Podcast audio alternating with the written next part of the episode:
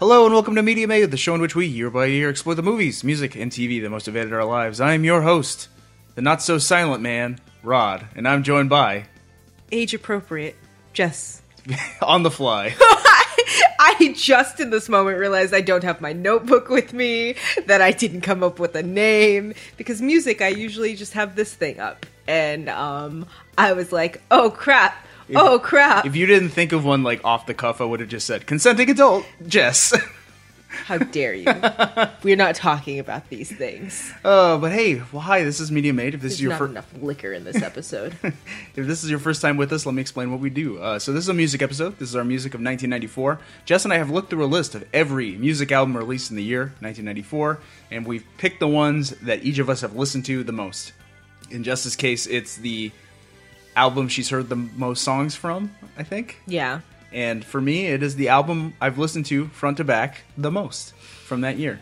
Can Um, we get to the years where Jess has good choices for music, please? I'm not excited about this episode. I don't know if you can hear it in my voice, kids. I am. Because it was quite the musical journey, and you'll hear all about it in, in, in segment two. Can I not be here for that? You got to be here. You're the you're the co-host. I don't know if that's true. You, you're always the co-host. Mm, You've done as many episodes that I have. I think that's wrong. I'm pretty sure you did an episode by yourself. No. Anyway, uh, we're gonna jump right into it. We're gonna listen to my album of 1994, released October 4th, 1994, the follow-up to their breakthrough hit and a well-regarded progressive metal classic. That is "Awake" by Dream Theater.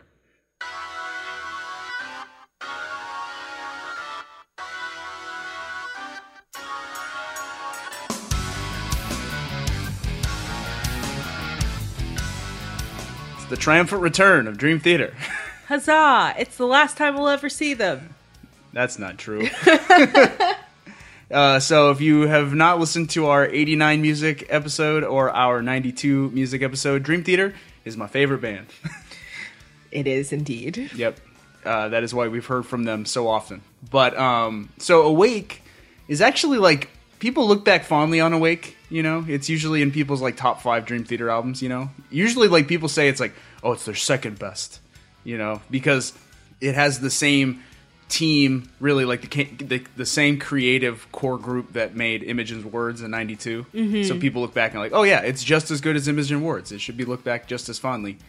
But in my humble opinion, it's fine. It's not my favorite Dream Theater album. I, I really I, I think it's quite a step down from images, images and words. It's got a lot of good songs on it, but it also has a lot of filler and stuff like stuff that I like enjoy listening to, but not necessarily like oh yeah, it's just so good. You know, it's just more of the same. Yeah, yeah. Um, and it's funny. We I, even for this episode, normally I would like pick like the most epic songs, the you know the songs with the deepest of meanings. But the epics in this one, the ones that like the super ambitious songs in Awake aren't. They're not very. They're not that. they're not all that good or interesting. they're, they're just, eh. Yeah. But uh yeah, so this was probably like one of the last Dream Theater albums that I had collected in high school, you know. What do you mean? Like when I got into Dream Theater, I like progressively collected all of their their albums Like you know. retroactively? Yeah, like went back and listened to them. I got them on my iPod. Um, but this was one of the last ones that I actually got. Right. Um, the mem- the memories I most associate with this album are doing my homework as a senior in high school, sitting in the dark in my room at my computer, either doing my homework or like browsing MySpace. Such a sad boy. I would stick. I would go onto people's MySpaces and listen to this album off of MySpace when people used to do that. That's weird. I would. Be, I, I didn't like. I wasn't listening to music off of YouTube. I was listening to music off of MySpace. Well, that makes sense. Oh, okay, right. High school. Never mind. I was like, there was no YouTube in 1990. Wait, wait, wait. It was there. In 1990. Oh no. Yeah, that's what I was 1994. I wasn't li- like yeah, I was a but there baby. but there was YouTube when you were watching. when I was in high school, listening to this album on MySpace, I could have been listening to it. time is a concept that I don't understand fully. So sometimes things are just always happening at the same moment. But yeah, you know, stalking girls' MySpaces as a high school student, it was a thing. You I may finish the show on your own. we are not talking. about- MySpace stalking, feeling mm-hmm. sad. I need MySpace right now, you stalker. Anyway, that is that's my history with Awake. Really, And this is the first time you've heard it, most of these songs or any of these songs. Absolutely, yes. Unless they were playing while we were in the car. I just don't listen to your music when it plays. I love you. Any noteworthy things before we jump into the songs regarding the this album at all? I don't know. it's um one of the title the titles of one of the tracks that we're gonna listening talk about today made me think of um that platform program that I put on a while back when we had to do like themes, uh, like section themes for seven, and I just like one of my themes was 2:43 a.m. Oh, and then yeah. just letting artists like whatever that means to you, go ahead. So Right, right. But anyway, let's jump into the history of Awake. Um, this is kind of chapter three for Dream Theater for our show. If you want to, you want to know about you know um, the early history of Dream Theater, go listen to our '89 and '92 music episodes. Uh, you'll get a lot about Dream Theater's formation and uh, you know them them trying to break into the mainstream, break mainstream, getting pushed down by the man. pushed down in the stream. anyway, Well, I have a question. yeah. Well, just because you said like this is chapter three, which I know you mean because this is the third time they've been on the show, friends of the show, Dream Theater. But would you like say that their career had like chapters? Would you? Yeah, this So- is like chapter two of their career. Got it. Yeah, because they're they're all, they're coming off their greatest hit. Mm-hmm. This is technically like their sophomore album, right? Even though it's their third album, it's really their second because you know they just got a new singer. It's like a new chapter in the life, new label, new everything. So they're coming off what was their biggest hit, and they're trying to maintain that momentum. Right. Um, yeah, things will take a turn. Have we talked about all three of their albums? we sure have. Dream Theater's your favorite pizza place. So, as we talked about in our 1992 music show, progressive metal band Dream Theater released their first hit album uh, in the form of images and words, um, riding off the back of the single "Pull Me Under." "Pull Me Under" was Under the mainstream. it was the greatest hit. It was on MTV. And some other cool songs. yes. Um, the album's success kicked off a world tour, which produced Dream Theater's first live album and their first video album. That's cool. I what does that mean? It's like you would sell a VHS tape that was a recording of your album, or of a performance. Excuse me. Can they make a video game album? uh, a few bands have made video game albums, like Iron Maiden. What does that mean? Don't want to know. Don't want to know. Moving on. Iron Maiden had a first-person shooter starring their mascot Eddie the Head. I definitely said I didn't want to know. Backdoor pilot episode from video, video games. game band, banned video games. Um, the band officially started work on their follow-up in February 1994. At the time, they felt pressure from their record label, East West Records, to produce more metal-oriented and marketable material, in hopes that they could reproduce the success of Pull Me Under. So keep that in mind.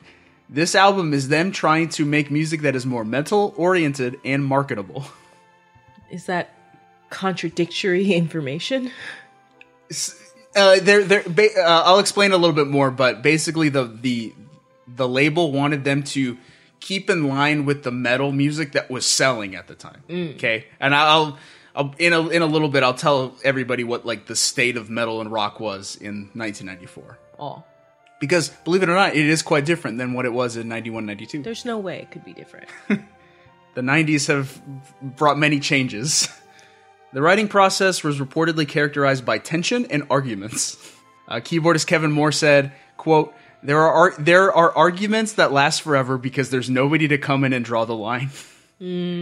Um, drummer Mike Portnoy said, quote, the fighting nev- never came to blows, but there was a lot of bickering over every single element, like the fine details of what the third note of the 64th bar should be.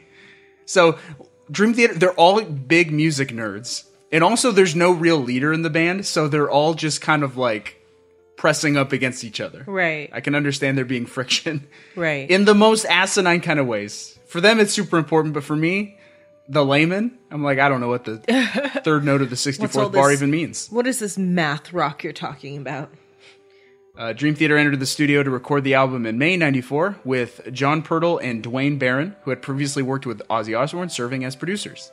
Uh, that means they did not have the pre- previous album's producer, the one that insisted that they use digital like snare drum sounds and other nonsense. which they were all Yeah, for. uh, like I can understand them wanting to go with like metal veterans, like these two producers were. Right? Right. They worked with Ozzy Osbourne on Ozzy Osbourne's album um, "No More Tears," which was like the synthiest synth like al- metal album ever. um, so it's like right up their wheelhouse, you know. Right. Yeah, and that that that is the history of Awake, really. Ah, that was so short. I stayed awake. You know, it's just two years of, of basically them writing the success of their previous album. I and then having it trouble creating their second one. that's always hard. They they say like you're you're you have your entire life to write your first album, Mm-hmm. and then you have like however much time, like two years to write your second one, and that's always an issue. Why can't you write your first and second albums at the same time? I say, as a person who is not a musician. I don't know. anyway, let's jump into these songs. Okay. So the first song we're going to talk about is called Six O'clock, and it goes a little something like this.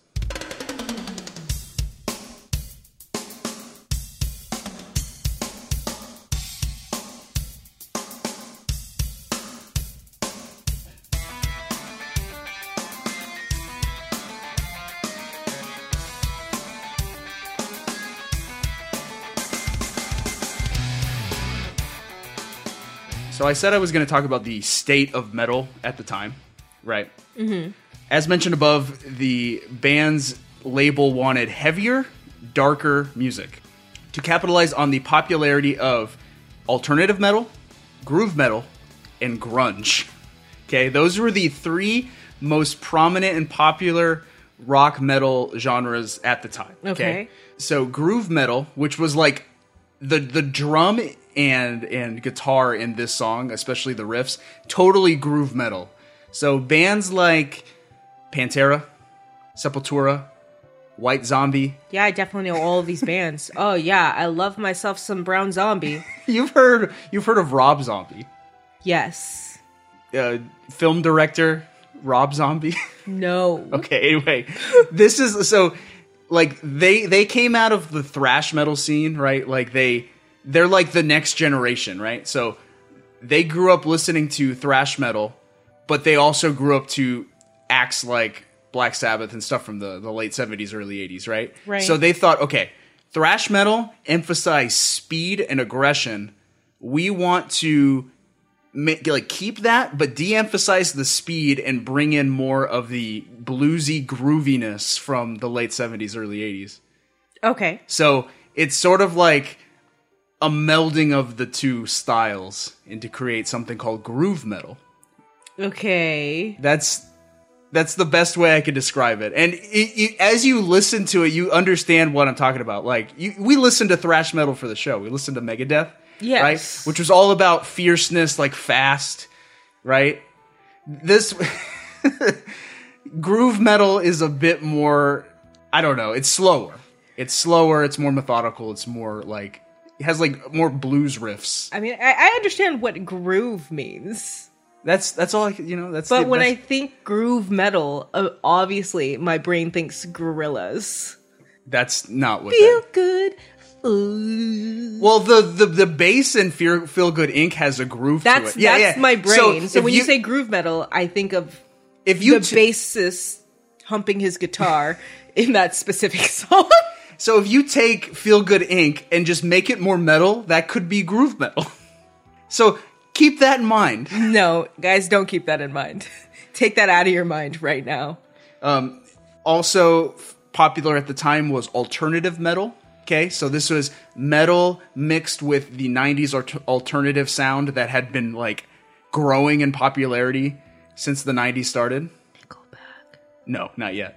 Not yet. So your your alternative metal bands are like your Alice in Chains, your Jane's Addictions, um, your Tools. I know all of these words as well. It's it's more like punky. Brewster. Yeah, it's, it's alternative punk mixed with metal. So Got it. Yeah, um, I, I I tend to enjoy uh, some alternative metal. It's a lot of fun. Like Nickelback. No, um, even like I guess even like Offspring to an extent. Offspring's more pop rock. I'm pretty sure I only know one Offspring song. Like one song that I know i- and I tribute to Offspring. I'm sure I've heard other Offspring songs, but I only know the one. Offspring's like pop punk, but if you made it a little bit harder, it's it's mostly metal. um, even like so, Metallica by in like within a year or two, Metallica is going to cut their hair and go full alternative metal. Oh, is Metallica alternative metal? It, they become alternative metal in the '90s, and it made a lot of metal fans mad. So cutting your hair, yes, like Samson, makes you go from it didn't make them stronger; to- it made them weaker, oh. according Oh. to some metal fans. Oh gosh. That's so. Do you, so. There's a story that I we me and you invited me to one of your coworkers' houses for dinner, right? Like we, Yes. we went to a coworker's home. I miss Charlie. they they they cooked for us. We were hanging out, right? And her boyfriend or husband was a metal fan, so that we connected over that. He and I were talking about metal, and he didn't know he didn't realize that I like to be sarcastic. So Mm-hmm. he's we were talking about Metallica, and he's like, "Oh, what's your favorite Metallica album?" And I said in a sarcastic tone, "I like Load." Which was their their alternative metal phase, and he looks at me like, "What?" And I'm like, "I'm joking." I'm actually very sure because Charlie's related to it too. I'm pretty sure she like was talking to me and then stopped and turned and stared at you, like just stopped dead in the middle of her sentence. So I was like, ah, I don't know. I guess Yeah. that was a loaded answer. Yeah, so Load is like full alternative metal, and a lot of the purist metal fans were like, "We don't like this." Take a moment to ex- to appreciate the beauty of my pun. Dad jokes. That's right. Call me daddy. Ew. and the third prevailing rock genre, and ha- they, this this they ruled the day from like you know the early '90s all the way to the mid '90s. It was grunge. Okay, grunge is about to fizzle out. They got a few years, a few more years to go, but they're about to fizzle out, and the '90s is going to be full on alternative rock. But your Soundgardens, your Nirvanas, your uh, Stone Temple Pilots, I actually know all those words. Pearl Jam. They're, they they they are ch- topping the rock charts. Okay, and so this was an effort to Be more like those things. oh. Yes. what? If? So again, let me let me start up six o'clock once again, and we'll talk a little bit about the lyrics. Hey, what time do you think it is right now, kids? Six thirty, on the dot.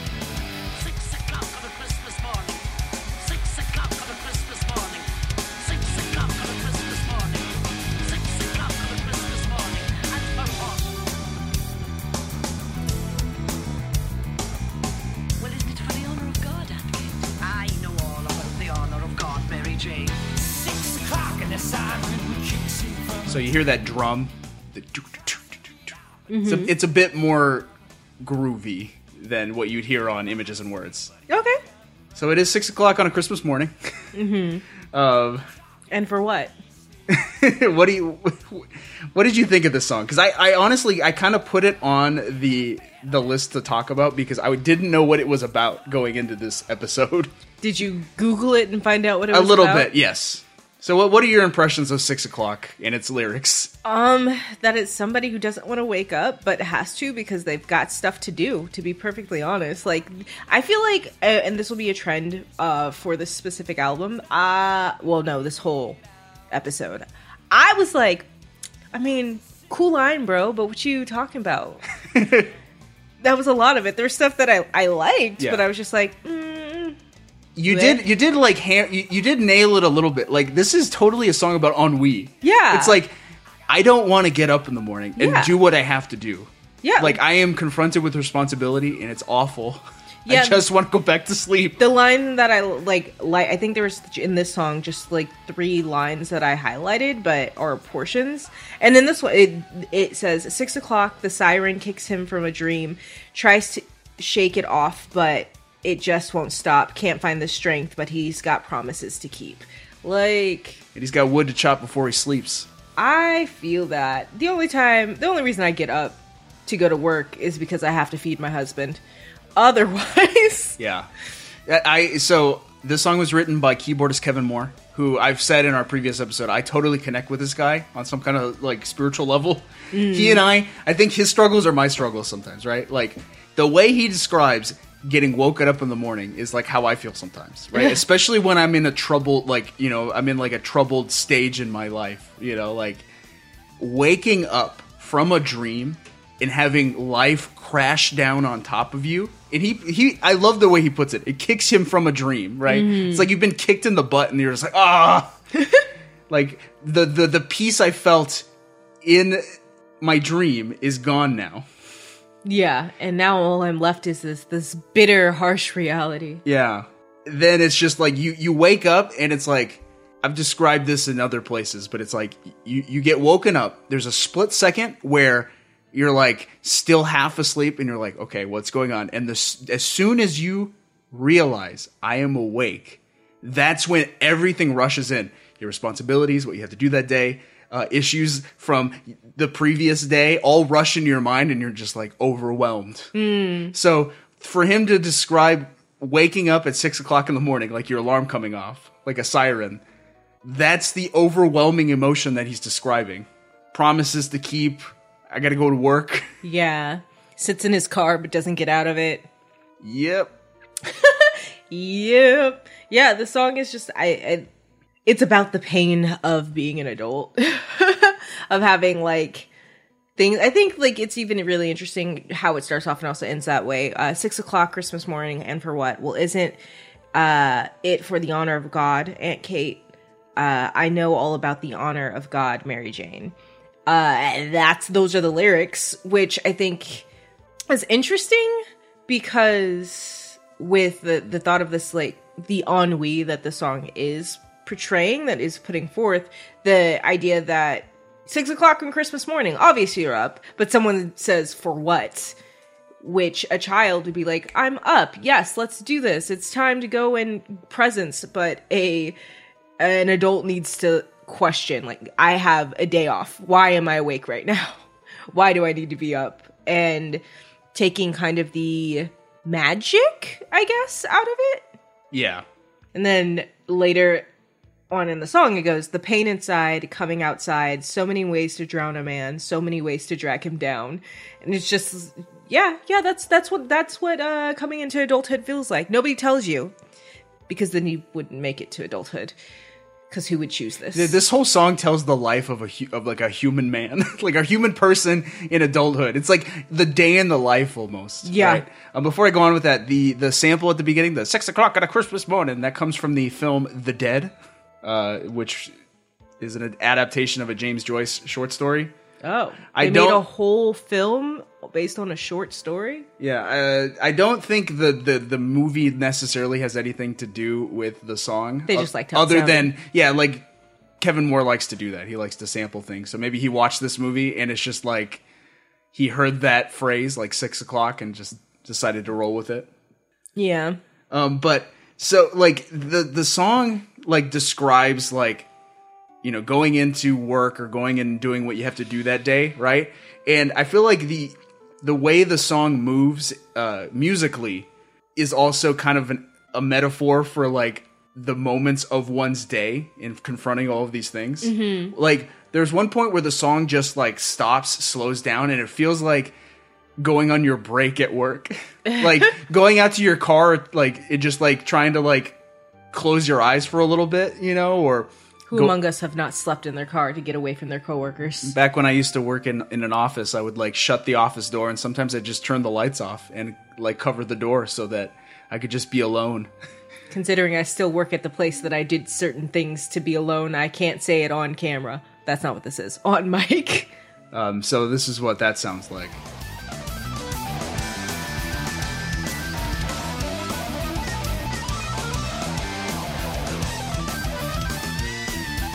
very noisy with all the guitar solos and, and keyboard solos and stuff, and then it just slows down. Coming outside. Inside.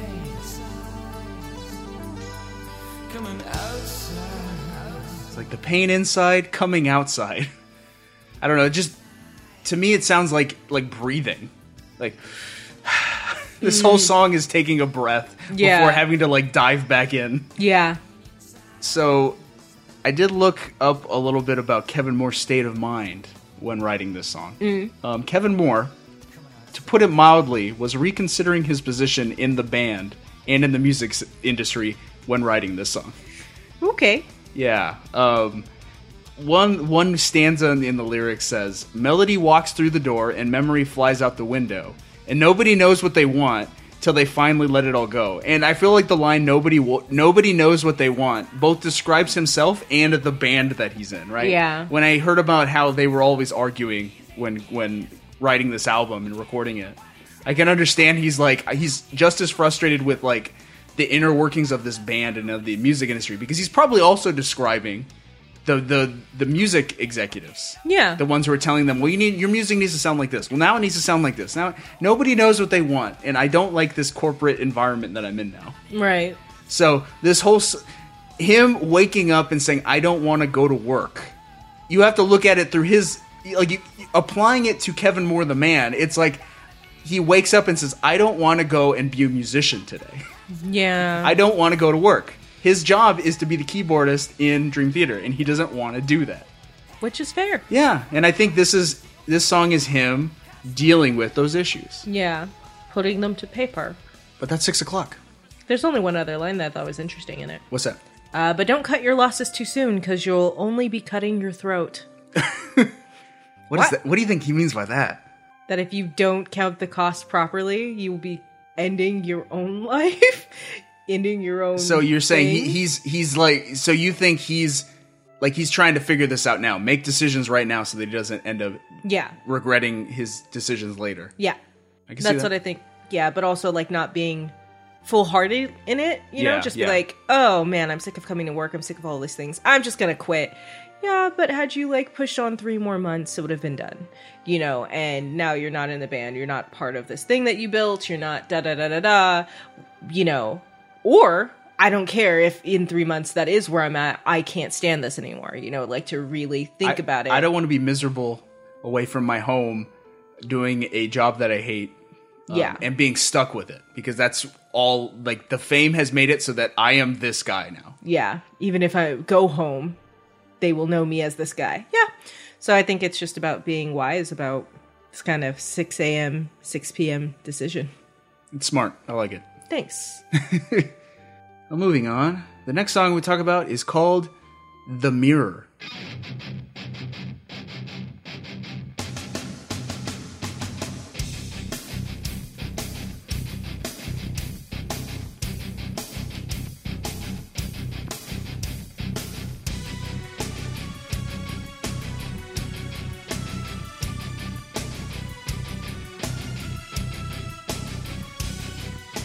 So, The Mirror, before we get into the lyrical content, I felt like this would be another song that I could um, use as a jumping off point to describe the uh, the state of, of rock music at the time. Okay. So, like your normal rock music, your normal metal, uh, this song has drums and, and guitar, right? And they Mm-hmm. came in and they had the riff and stuff like that. But also prominently are the keyboards, right? Right. Very orchestral. It sounds like like a moody horror type song, right? Like like Dracula's Castle or something, right? With the, the organs, right? Okay, yeah, yeah. At this point in time, keyboards were a no-no in popular rock music. Okay? Right. I think synthesizers and keyboards were a were so prominent in the in the 80s that by the 90s they were being rejected by the popular music crowd. Okay? Okay. um, most of the rock of this time was stripped down, dealt with, um, you know, basically stripped down garage band type sound, right? Right. Just your guitar, drums, singing, bass, right? Like keep it clean, okay? Grunge, um, your alternative rock, all of that was just like straight, stripped down, no frills, no keyboards. Get the 80s sound, we're done with that. Okay. I have a clip to play, okay? Is Um, this a song without this keyboard? It is not a song without the keyboard. This is a clip from the Howard Stern show in the 90s. All right. And th- this The radio show? the radio show. Hmm. This will give you an idea of what people thought about Dream Theater's music with the keyboards at the time of this album's release. This this clip's a little long, so bear with me. Who's this? Dream Theater. Who is it? Dream Theater. Green Theater? Dream. T R E A M. Dream Theater. Dream Theater? Dream Theater. These guys are nasty. They're angry about something. Is that Dream Theater? Want to hear the rest of that? You got it? Sure. Yeah, I want to see where that goes. Yeah, me too. yeah. Because sometimes it goes right in the toilet.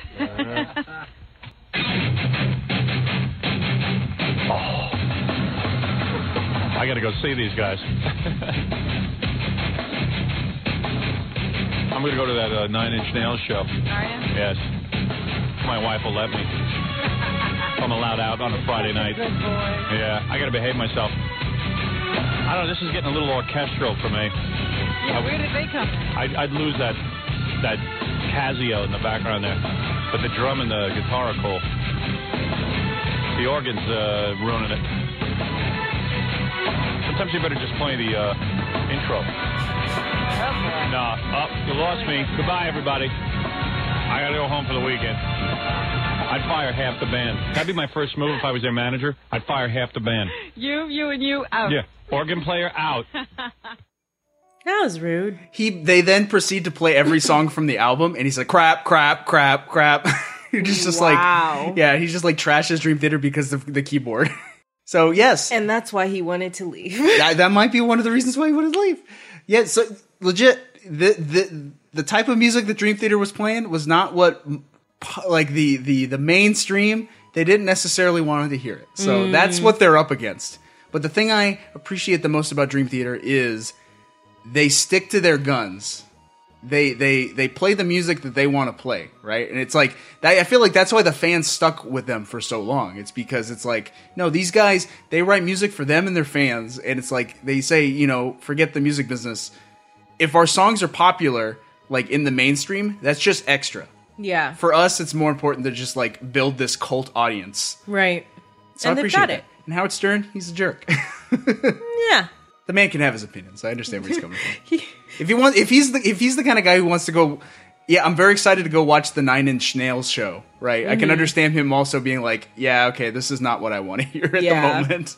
This this one's not for me, guys. Yeah, even though like Nine Inch Nails gets pretty Orchestra. orchestral, like electronic in a lot of places, like the industrial rock and stuff. I don't like think that, I've but- ever heard a Nine Inch Nails song, so I will agree with you.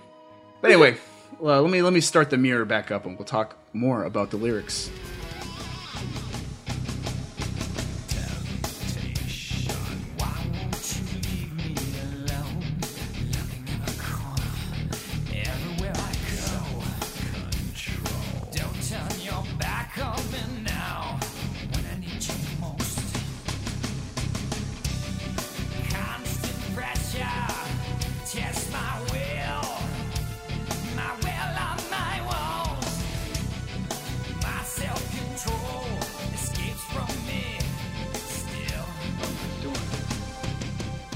So, The Mirror was written by drummer Mike Portnoy. Uh, this was the first song released on a Dream Theater album with lyrics fully written by Mr. Portnoy. Nice. Any thoughts on The Mirror? What I like was reading it at first, like in the first stanza, I was like, "Is this a song about faith?" And then, like, Sort pretty, of. pretty close to after that, it's it's mentions faith by word, and I was like, "So was I right?" But then when I got to the end, I was like, "Is this a song about um the demands placed on oneself by oneself?" Sort of. Yeah. So You're like skirting around the area. I'm in a round skirt in the area. So, this song is written about Mike Portnoy's alcoholism. okay, uh, he was a recovering alcoholic at this time. Like, um, at this time, mm-hmm. um, he, I think he, he may not have already completed his alcohol Alcoholics Anonymous like twelve step program, but I think he had started it or, or was in the midst of it. Okay. So this song is very much inspired by the Alcoholics Anonymous 12 step program. All okay, right. which invo- which Faith. is very much a faith-based program. Right. Right. There's a lot of um, you know, uh, there's a huge emphasis on humility, you know, uh, finding faith, um, making amends, and like not just with your loved ones and yourself, but with God. Right. Right. So I can understand him bringing those elements into the song because that's the subject matter. You know, is based on those things. Right. Yeah. Yeah. Yeah. Likewise, setting accountability and standards for yourself is something you need to do when you are a recovering alcoholic. Yeah. Uh, in 1999, Portnoy said, "quote For 15 years straight, I drank and drugged every day, but it was always kind of responsible and always at the end of the night, and that would be until like it got worse and worse and worse and worse." Right. And he said, "The moment when I was like drinking before the show." And it was affecting my playing. That's when I realized I have a very, very real problem. Mm-hmm. Yeah, Well, that's lucky that he was able to like self-diagnose and get himself some place where he could get help before like something you know wasn't didn't have to be an intervention because so many things have been done wrong. Right. So, so like there, you can actually hear Mike in these songs. Like, um, so James LaBrie he sings all the the you know the the normal singing parts, but every stanza starts with Mike Portnoy whispering words word. in, into the into the the mic. Like he'll be like temptation, temptation, and self-control. hypocrite, and resistance. Mm. Right? Because I feel like that's him kind of like putting a title to each one of the stanzas. You know, it's like these are the things that I need to repeat to myself over and over again. That makes sense. Yeah. That's pretty cool. That's cool having your hand in that. I think knowing that it's about um, fighting alcoholism. Is that the proper way to say that?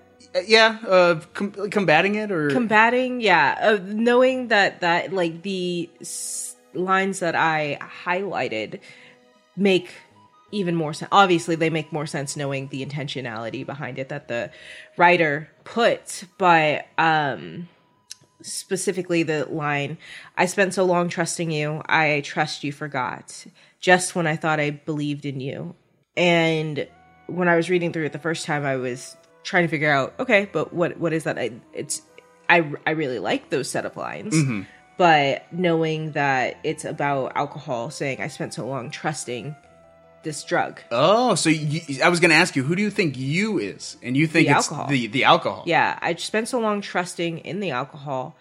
I trust that you forgot. The alcohol has n- no relationship with him, no care for him or whatever. Just when I thought I believed in you, or even in the person that I became when I was drunk, you know? Yeah. Um it's time for me to deal uh, becoming all too real. And so, yeah, that's what I thought it was. So let me play. Let me play a stand like a, a, a verse of the song um, because I want to go back to the like the you being a metaphor for the alcohol, right, mm-hmm. or the pronoun for the alcohol. Let me find that.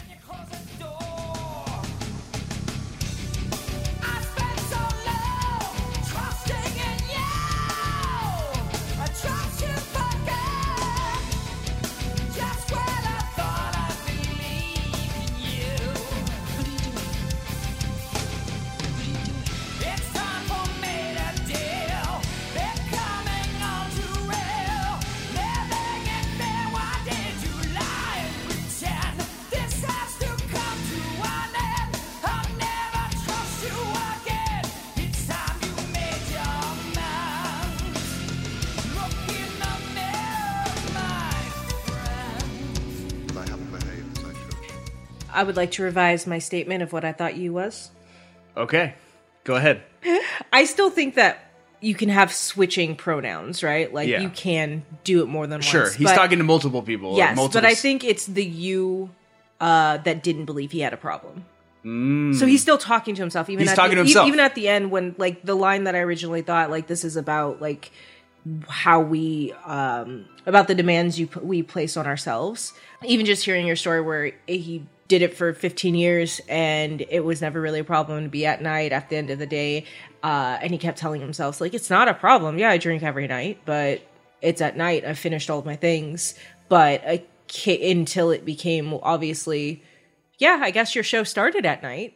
So you're not wrong. You did start drinking at night but it was before the show or so these things even going in like uh why did you pretend like why are you lying? Why now i have to face this very real thing because you like i couldn't trust in myself because of how the alcohol empowered me to like believe these lies Yes. or whatever. Because I, so that that verse there um to me it was just like this is I, especially with the song be called the mirror right? And it ends that with look in the mirror my friend. He's talking to himself Right. in the mirror right?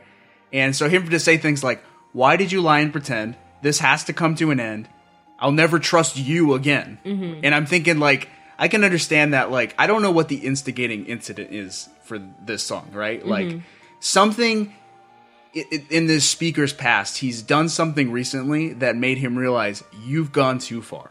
Right? Right. I don't know what it is. I don't know what made him think to say to himself, I'll never trust you again. It's time for you to make your amends. Right? Whatever it was, it was clearly like o- overwhelming. It was like he- he's like guilt ridden over it. Whatever it is, it forced him to basically look in the mirror, look himself in the eye, and tell him, You need to stop. Right. Yeah. You've been lying to yourself yeah. right? You've been pretending. It's a problem now. Um, and I, I don't know. Th- The fact that I don't know what that issue is kind of makes it better because I think it like makes the song more powerful, right? It has like this like ambiguity towards it where it's just like you know something terrible happened and you know what the result is, like what, you know, this like indignation in him it's created, but I don't know what it is. I don't know. Which, you know, good, right? Like we all got to have our own things. And I think it tells a very strong tale. Mm-hmm uh, so at, at about the three minute twenty second mark, the song slows down, and you just hear a bunch of samples. Were they even listed in your your? Not in this song. The Shadow, the the next song. So so there's a bunch of different. You're gonna hear a bunch of different like samples from different movies and stuff.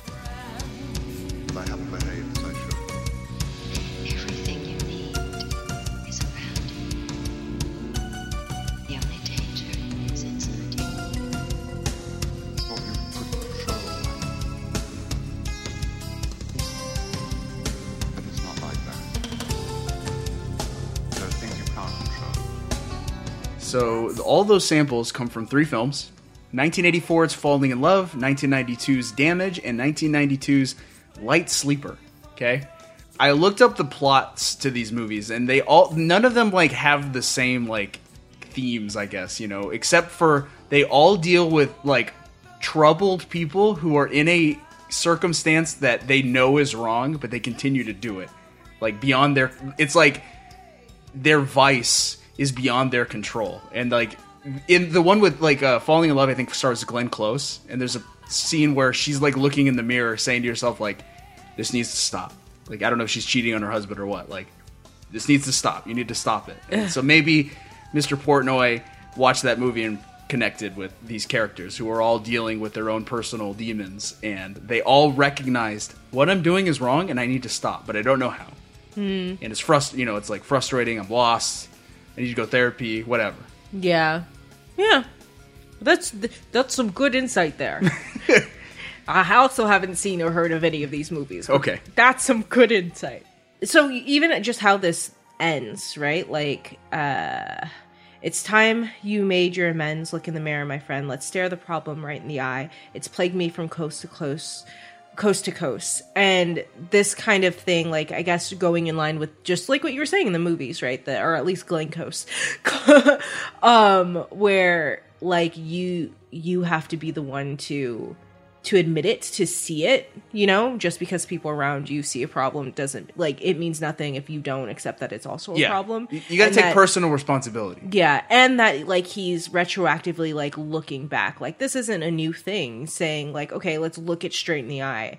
I've had to deal with this all over the world in all of my travels, coast to coast. yep Um, And then like trying to treat yourself, you know, uh like saying we have to make amends, calling yourself a friend like because I think that that's sometimes one of those things. I don't know about you, but like if people treat my friends like crap, I'm going to jail because mm. I have hit someone. but if people treat me like crap, I probably deserved it. And I think that sometimes, right? Like there's sometimes I know I do this to you all the time when you like like kick something and you hurt your foot. I'm like, "Don't hurt my husband." And you get really mad. Like, Yeah. "Stop hurting my husband." In a very like silly way. But I think that sometimes we have to like take this look at ourselves like, "Okay, if this was a friend, if this was someone I cared about, cuz clearly I'm not caring about myself." what would I do? You know, like what Yeah. would I I um ask them to do, right? Like and looking yourself in in the eye, uh looking it says look in the mirror, my friend, like staring yourself in the eye and saying these things is hard because you like have to like really face yourself and I think facing yourself is the worst thing, right? Like Yeah. and then it's reflections of reality uh, um it, and it legitimately says uh racing the clock to please everyone all but the one who matters the most reflections of reality slowly coming into view because i mean uh, especially like as you've been saying that the issues that the band had been having and everybody having a different question maybe he tends to be the more the most like okay sure let's do that like i don't know Well, he's no, He's- not okay him. then he's, never very, he's very outspoken. okay then um but still trying to like at some you know like eh, this could just be a lyric but it could also just be like he feels like he is trying to maybe please his fans please his family Yeah. please like these different things but then instead of taking time to like please himself to do things that like are constructive he just it's easier to just like drink or something. So i think that that's um important. And the the song ends with the lines it's time to make amends. I'll never hurt you again. And i think that that's one of the like strongest pieces that come with addiction come with um any of these kind of things because to admit that you have hurt yourself and that you are worth protecting and guarding is a very difficult thing to Yeah. do I want to talk about the the you pronoun again, right? Mm-hmm. He says like racing the clock to please everyone, all but the one who matters the most. If we're camping on the fact that he's been talking to himself in the mirror, the one who matters the most is himself. And I feel like that's what you've been making the case for. Like I'm not disagreeing with you. I'm just saying this is another interpretation that Yeah. I'm like coming to. I'm like thinking maybe he's talking to, about someone else, like a loved one that he's hurt. Yeah. Whatever that instigating incident was that's making him like reflect on himself. He realizes he's hurt someone very close to him. I can I can only imagine it's his wife. I don't know. you know? Yeah. But like that's the one who's matter who matters the most, and I've hurt them, you know, while traveling the world and trying to please everyone else, right? Mm-hmm. Because and let me let me play this this verse, I guess, because it ends with almost like this very like angry tone, right? I, th- I feel like it's like a, it's like an indignation, you know. He's indignant. That's why he's angry. It's not like a bad anger. I think it's a constructive anger.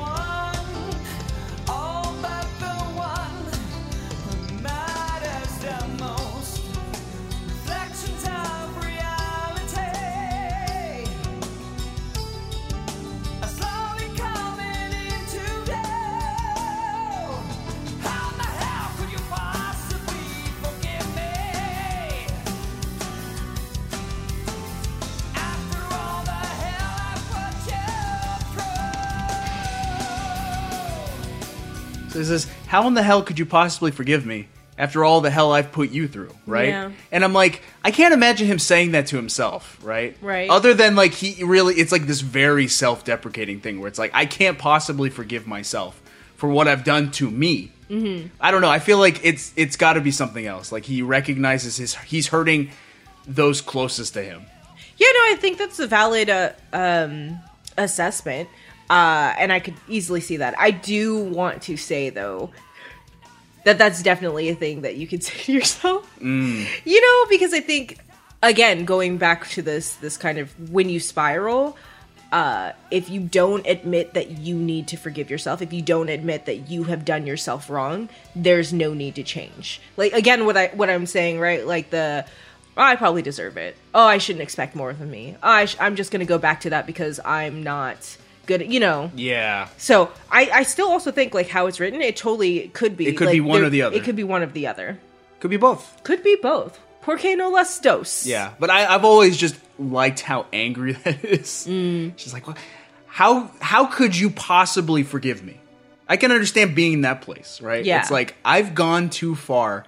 How could I ever make up for what I've done? Yeah. Right? Like doing something so wrong and like feeling like I don't know, like lost. Yeah. Um, and I feel like that's why like these 12 step program is like so based on faith because like it calls to mind like salvation that you can't possibly get from yourself or anyone around you. Right. Right. Yeah. Yeah. And like being that far down in that pit, you know, you need like this great you need like this like otherworldly grace because you can't imagine ever being forgiven for what you've done. Yeah. So it's a very strong song. It's it's powerful. It's based in reality. I I like it. This, Yeah. is, this this is my one of my two favorite songs on the album. Nice. And I hope you're you're still sober, young man. He he's doing much better. Like yeah, he's. I, I I think he's been sober for a long, long time. I think he he Keep it up. keep it up. Um, You're doing great. yeah, it's it's a lifelong struggle. I uh, from what I've heard, I've, you know, I, I can't say I, I struggle with it, but I've heard that it's it's not it, it's something you have to battle every day. Yeah. So yeah, Yeah. You never you never stop being an addict. yeah. and on that note, what's our next song? Woo! Hey, the next song is an enigma. it's called "Lifting Shadows Off a Dream." It's it's much lighter. It's it's a song that um, Howard Stern would turn off immediately. Oh gosh. Goes something like this.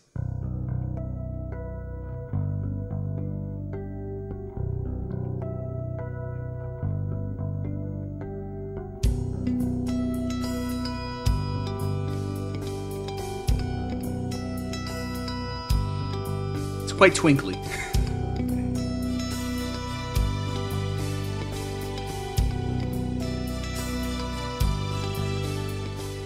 So, Lifting Shadows Off a Dream was written by bassist John Myung. And if you recall our conversations about Mr. Myung from our previous Dream Theater discussions, very quiet. he's a quiet, quiet man. Um, but when he has things to say, people want to hear from him because I feel like it's authentic, you know? Because it's like the man of few words, but when he has something to say, usually is meaningful. Taciturn. This is not one of those times. I So- agree. So allegedly, lifting shadows off a dream um, began as a poem and two chords brought to the band by bassist John Myung. I guess he had written these this little poem, wrote a few chords, and brought them to the band and said, "Hey guys, here's what I've got." And they were like, "Cool, let's work on that." I mean, we can't always have nice. We can't always have like great, amazing things. God, he has to prove that he's human. You- sometimes you, you you write something, it just doesn't land. Yeah, and you know what? It still made it on the album. It did. Like before we get into like really deep analysis of the lyrics, like what were your first impressions of these songs, of the the song and its lyrics? I guess like first Kind- impressions. I am confusion. Yes, me too. I don't know what this song's about. Nope, nee nee nee nee. yeah. So, uh, guitarist John Petrucci said uh, when talking about this song like, after the fact, "quote We worked on it, racked our brains, recorded the jam, and by the end of the night, we were like, ah, f it, this sucks." we came in the next day, listened to the recording, and thought it, it could be really cool. All of a sudden, it evolved into this song. And I'm like, cool, you made something out of it. I'm happy about that. But like, it, you made something. it was like it sucked at the start of it. I'm like, oh, that's that's so sad. Mm. Ugh. yeah. So like musically, the song's fine. It, it's it's nothing exceptional. It's just kind of like You prefer it as an instrumental? I guess I could. Yeah, I guess. Like again, even the music, I'm like, say, it's fine. Like it, I'm like. This is like a very weak song in terms of like Dream Theater's discography, which is why I wanted to look at it because I feel like we need to look at we need to take the good with the bad, right? And so let let's start the song up where the lyrics come in, and you could like we'll, we'll try and decipher what the heck he's talking about.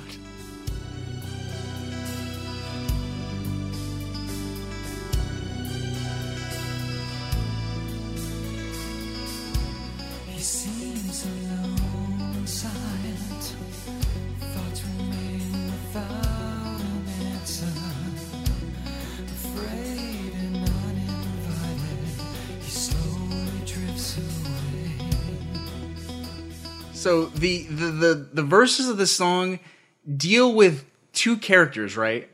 I identify two characters. You've got a he and a she. Okay? Okay. And it's describing the actions of these two people. Okay. I, I, I don't I don't know what they're doing.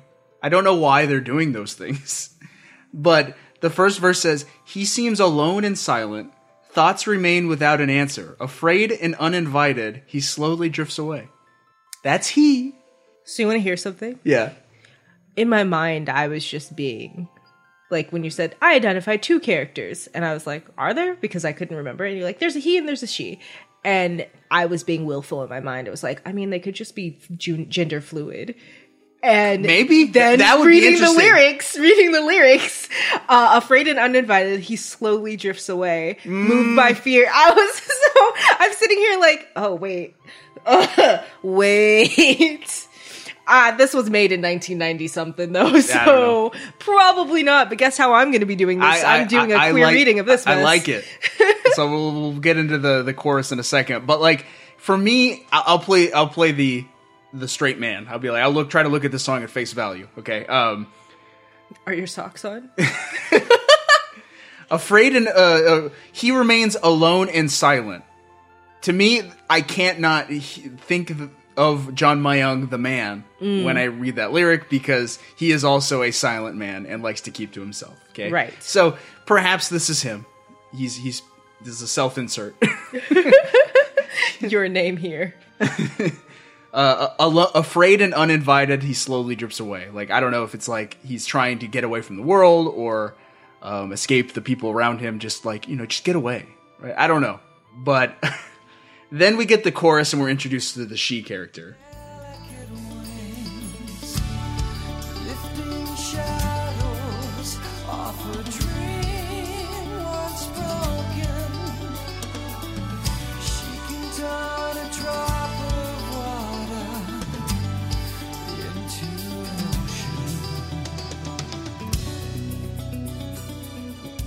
One, I, I hate, I hate the vocal, like the the vocal melody of that chorus, like lifting shadows off a dream. I don't know, just it, it's corny. It feels a little Disney movie. It does. It's a little corny.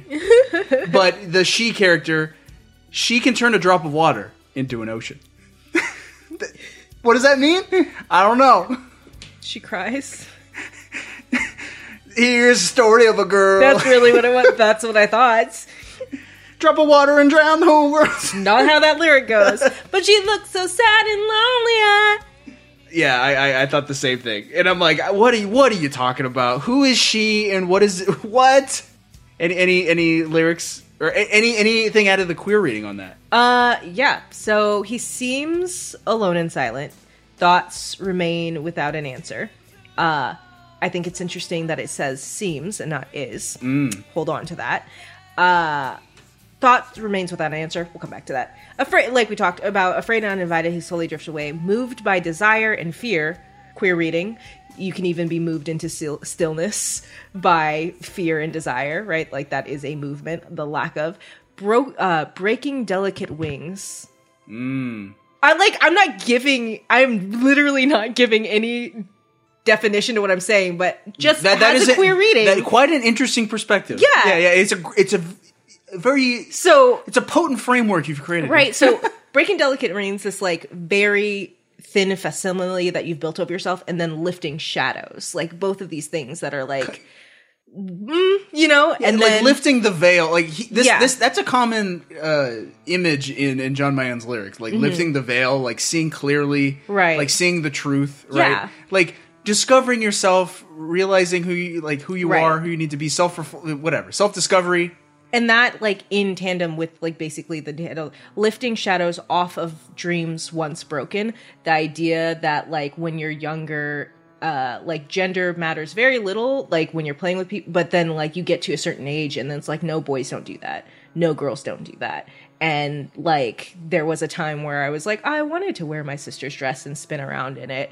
Or i wanted to play with the i wanted to play like have a tea party. I love sitting there drinking stuff. Or how come she gets to paint her nails? Like i want my nails to look, i like glitter you know or flip well we're in a he right now. So like unless the he is what's hidden behind the she.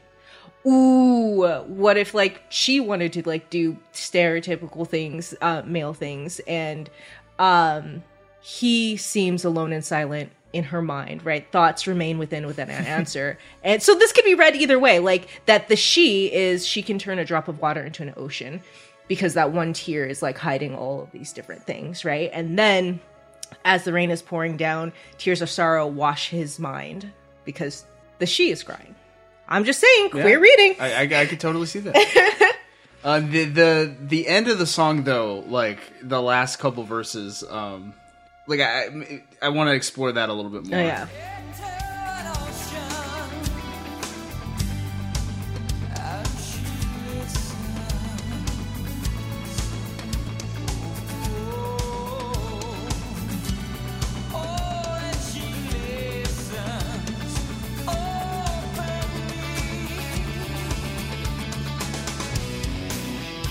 like he repeats that phrase a few times, right? And mm-hmm. she listens openly, mm-hmm. right? It's it's it's a die like to me I'm like not to discredit your reading here, mm-hmm. but it's like to me that's a conversation between a man and a woman, right? This man, whoever he is, is speaking to the woman and she's listening to him, and that's noteworthy.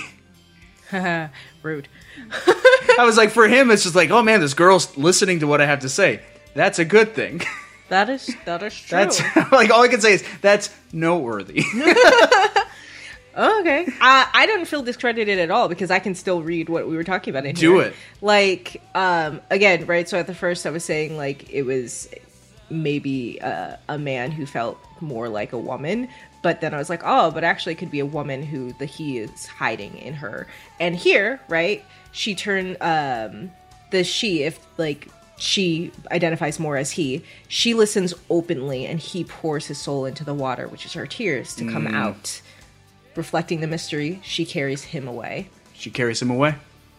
So he's always going to be there inside, but like you know, they're complete because Yeah, because they she can they can be Who they- whoever they want. all right. and that is my queer reading. Thank you, Dream Theater. I don't care if that's not what it meant. No, no, no. I appreciate it a lot. so um, John Myung said the song. He he did reveal what to him the song was about. And again, art is subjective. Yeah. it can mean what you want as long as you make a compelling case. Just just did that. That's right. Uh, according to Myung, the song is about quote the duality between a man and a woman and how they complement each other. So I, what I said was correct. I- I- in a way, yes. within one's mind, yes. Yeah, within within one's self, finding complement like you, I don't know, completeness. Yes. I feel like that that that is this song could be about that absolutely. Finding the male energy and the female energy inside of you and Right. acknowledging that they are both a part of you. I feel like eh, eh, on a on a you know on a most general level, this song can be about any kind of like compl- you know completion, right? Completion within identity, right?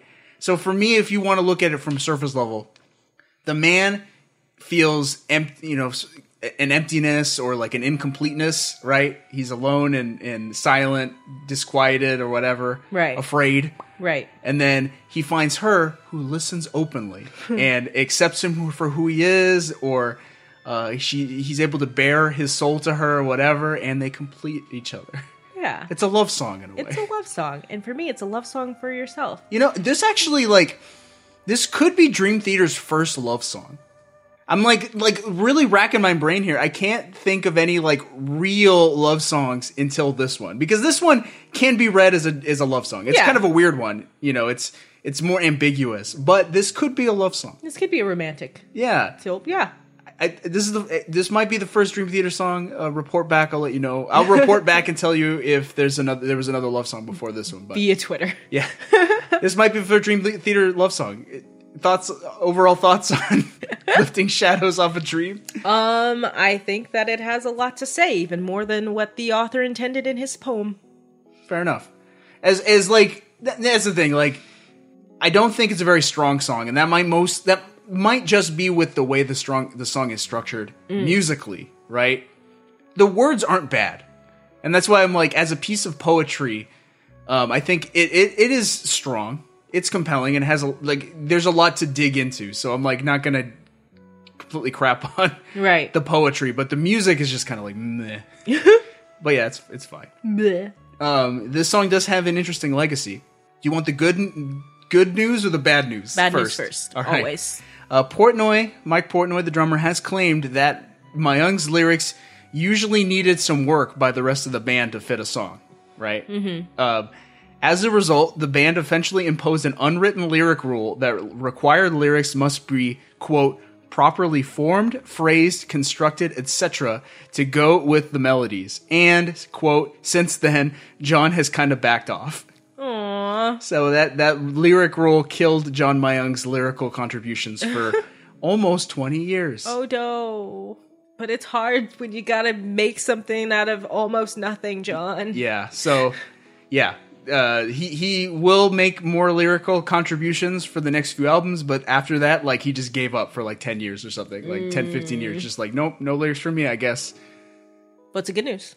Uh, the good news is, Lifting Shadows Off a Dream uh, was the basis for the title of Dream Theater's official biography book, Lifting Shadows. Cool. Yeah, as well as the album of the same name that came out with the book. Um, though, though this song ironically does not appear on that album. Huh. Do you own that book? I don't. All right, kids. His birthday's coming up. Our PO box number is three. Just three. uh, but that is lifting shadows off a dream, and we finish it off with my favorite song off this album, and on some days is my favorite Dream Theater song. Oh, okay. Is That's- that today? T- t- today it is. of the four songs we're going to talk about today is my favorite Dream Theater song, and that song is called "Space-Dye Vest."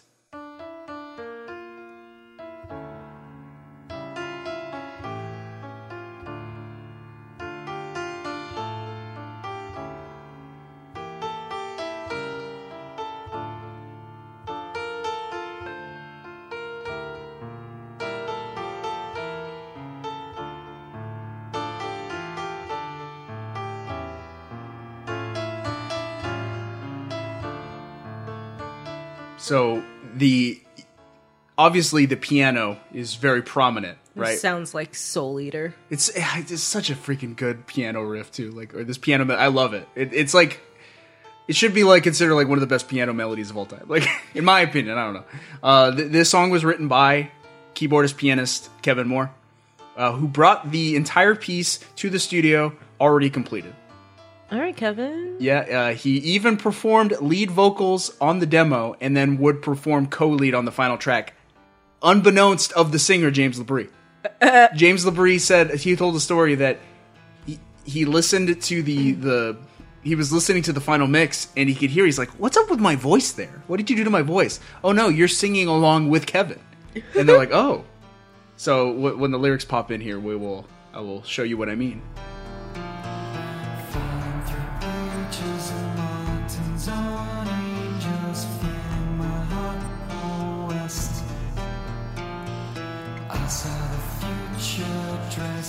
Dressed a stranger, loving a space-dye vest. Love is you can kind of hear you, you hear like you hear James LaBrie like kind of up front, but you can hear like Kevin Moore kind of whispering in the background. Yeah, so like this is very much a Kevin Moore song, right? Dream Theater in name only. this is Kevin Moore's song. Um, so before we get into the uh, yeah, before I have anything else to say, what were your thoughts on Space-Dye Vest? Musically, lyrically, anything? It's a stupid title. Why? Because it is. Uh, and I only highlighted two portions the very end, and then just, we just heard Love is an act of blood, and I'm bleeding, a pool in the shape of a heart. It was excellent. I have nothing else to say. It's No- just excellent. No interpretations of what that means or anything. no, it's just beautiful. It's like just a beautiful little couplet right there. So Space-Dye Vest, like, why is it bad? Because it's dumb. Do you know? I don't understand. You don't know what it means? No, it makes me think of Marty McFly. So I, I- I think a space-dye vest is a s- as a type of vest. It's like a just a dark vest, like a suit. Like for a But why? I will tell you why. Here's the here's the background. Here's I don't even have to hear it. Dumb. here's the background of the song. Don't say it's dumb. I actually Dumb. identify with this song a lot. Um, Kevin Moore. This is a long quote, so bear with me. I was looking through a clothing catalog and saw a picture of a girl modeling this piece of clothing called a space dye vest. And so I fell in love with her.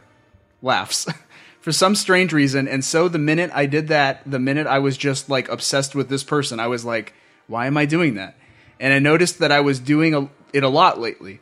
And I think the prime reason that I was doing that, and this is what I figured out at the time, was that I had just come out of a relationship where I'd gotten dumped, basically, and so I was, th- uh, so I think the situation was that I wasn't finished giving all that, I wasn't finished giving all that I was ready to give, so I was just like throwing it around, you know, just aiming it in different directions. I, it was a total case of projection, and this song is just trying to sort it out and just kind of admitting that I'm just kind of lost. So it's kind of a dark song. It was very th- cathartic though.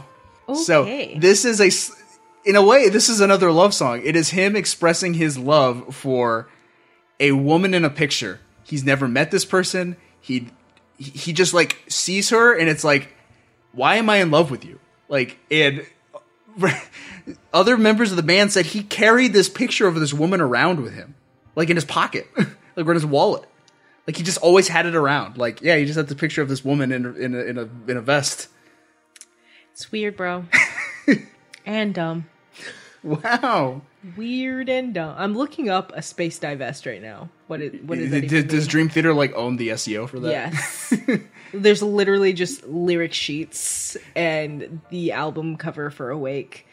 This might be a space-dye vest. But anyway, like removing the like obsessiveness with this like glamour model or whatever, right? I understand what he's saying, okay?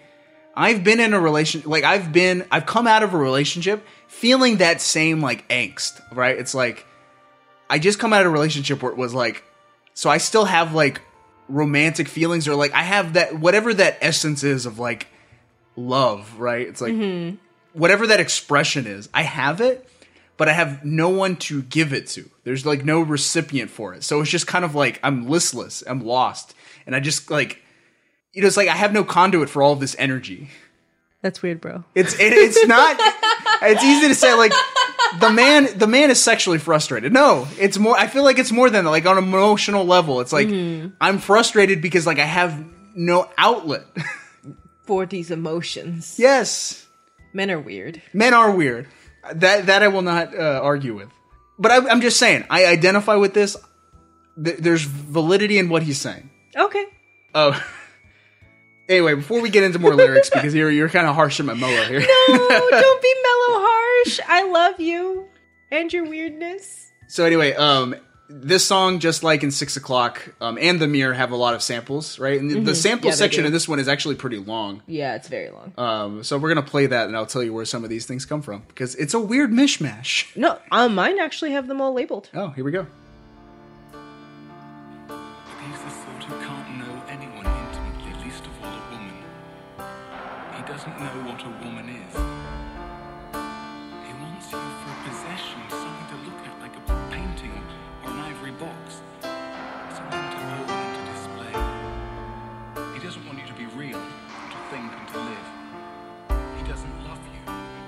I love you. I love you.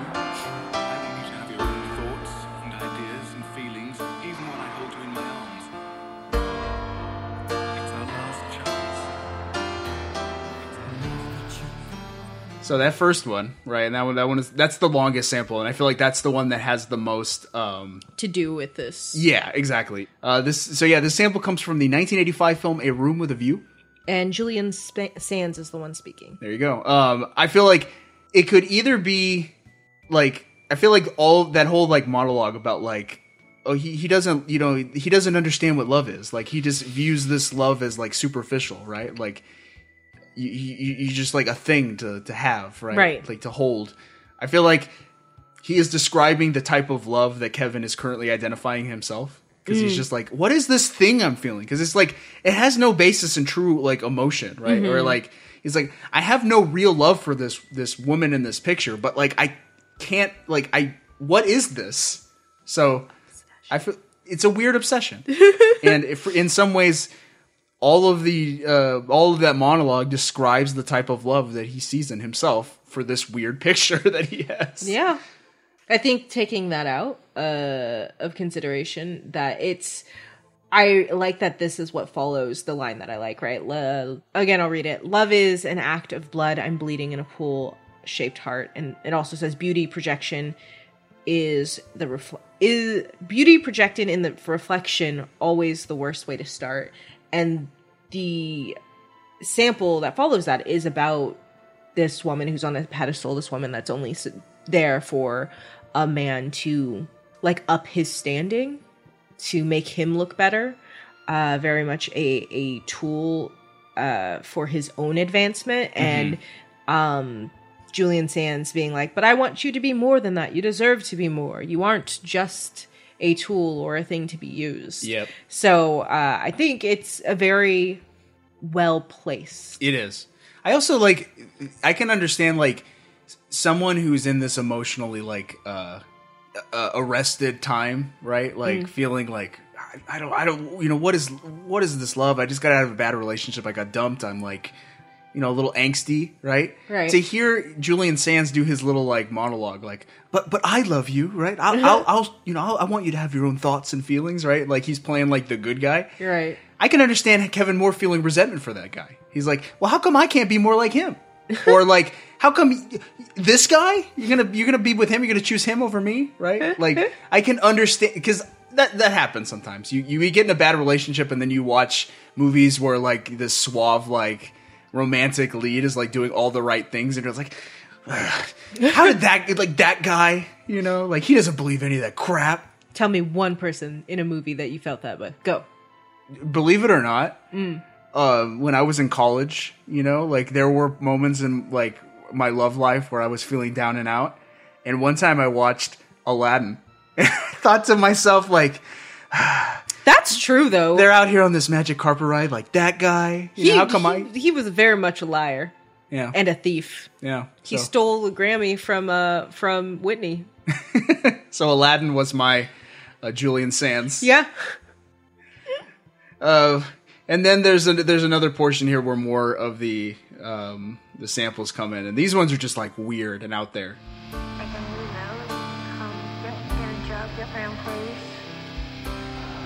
Um, go to the mall and like, and, like, they tell me I'm stay young. Telling people advice before about facing facts, about facing reality. And this is this without a doubt is his biggest challenge ever. He's going to have to face it. You're going to have to try. He's going to have to try and, and, and get some help here. You know, no one can say they know how he feels. Max, when they say that in like Houston or something, you say it's, yeah, it's 180 degrees, but it's a dry. In Houston, they say that? Oh, maybe not. I'm all mixed up. It be dry until they had the swimming pool. I, I'm very curious to see if you can make sense of any of those things. But uh, those samples come from a special from Canadian television program The Fifth Estate, Late Night with Conan O'Brien, and a, and, the, and news commentary during the O.J. Simpson freeway chase. Yep. I mean, I guess like taking in the the verse that preceded it, right? Uh now now that you're gone, I'm trying to take it, learning to swallow the rage. Found a new girl. I think we can make it as long as she stays on the page. It's That's there's your there's your glamour model on your your magazine. this is not how I want it to end, and I'll never be open again. And then it goes to like, uh, yeah, I tried like the trouble with the uh, Fifth Estate, the Canadian series is basically like, yeah, I tried to move on, tried to try to get out of here, get a job, my own place. I just tried to do the things, but I couldn't even get a job because they gave me an excuse.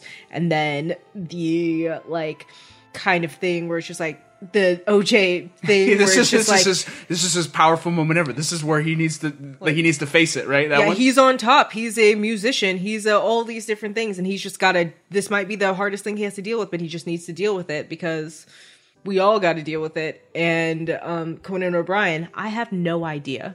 Maybe he was sweaty. Maybe was like, he was just hot for the girl. the on only thing I can think of is like the dry heat line, right? It's like you know, it's like maybe like there's a sexual connotation like being in dry heat, like being in heat, but it's called A dry, dry heat. spell? Yeah, it's like I'm in a dry spell or I'm like I'm sexually frustrated, but I can't like Maybe. maybe maybe. It's a lot. The only other interpretation I have for this, and I, I actually thought of this when I listened to it the last time, was this could be like someone flipping through the channels, like Oh, and trying to nothing trying to like escape whatever they're feeling, right? Like trying to distract themselves, right? Mm. Right. And the reason I thought that is because like the O.J. Simpson stuff was like huge in '94. Like ev- it was some, it was on everybody's mind. It was like the biggest news story in '94. Right, right, right, So right. like that Bronco chase, right, where he's like running from the police in the the white Bronco was like national news. Yeah. Right? And I see I see clips of that to this day, like parody and stuff. So I can understand him like flipping through the channels, like trying to distract himself, but everything he sees on television just reminds him of his his own issues, right? Right. He sees himself in everything he watches, which is also very frustrating. Because none of it's good.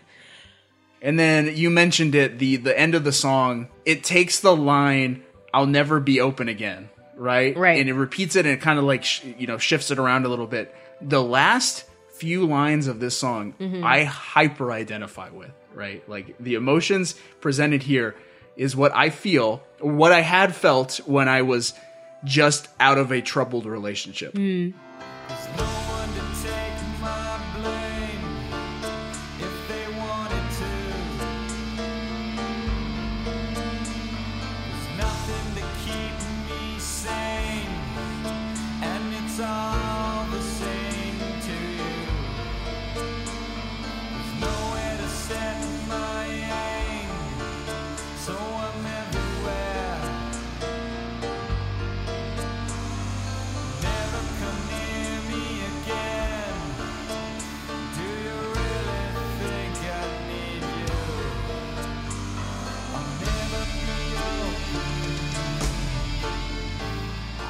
And then he just starts repeating, I'll never be open again. How can I ever be open again? Right? He just like starts screaming it because it's like, uh, you know, like the, the emotions coming through there, right? The raw emotion. That But- rage he was talking about Yeah. a couple of. but all of the way he feels that described there is like totally how I feel when I'm out of a bad relationship, right? When when I was on the market. Yeah, you better not have been feeling that for the last five years, sir. nope. Uh, thank you because th- this is this is a hard place to be in. it's a tough it's a tough position.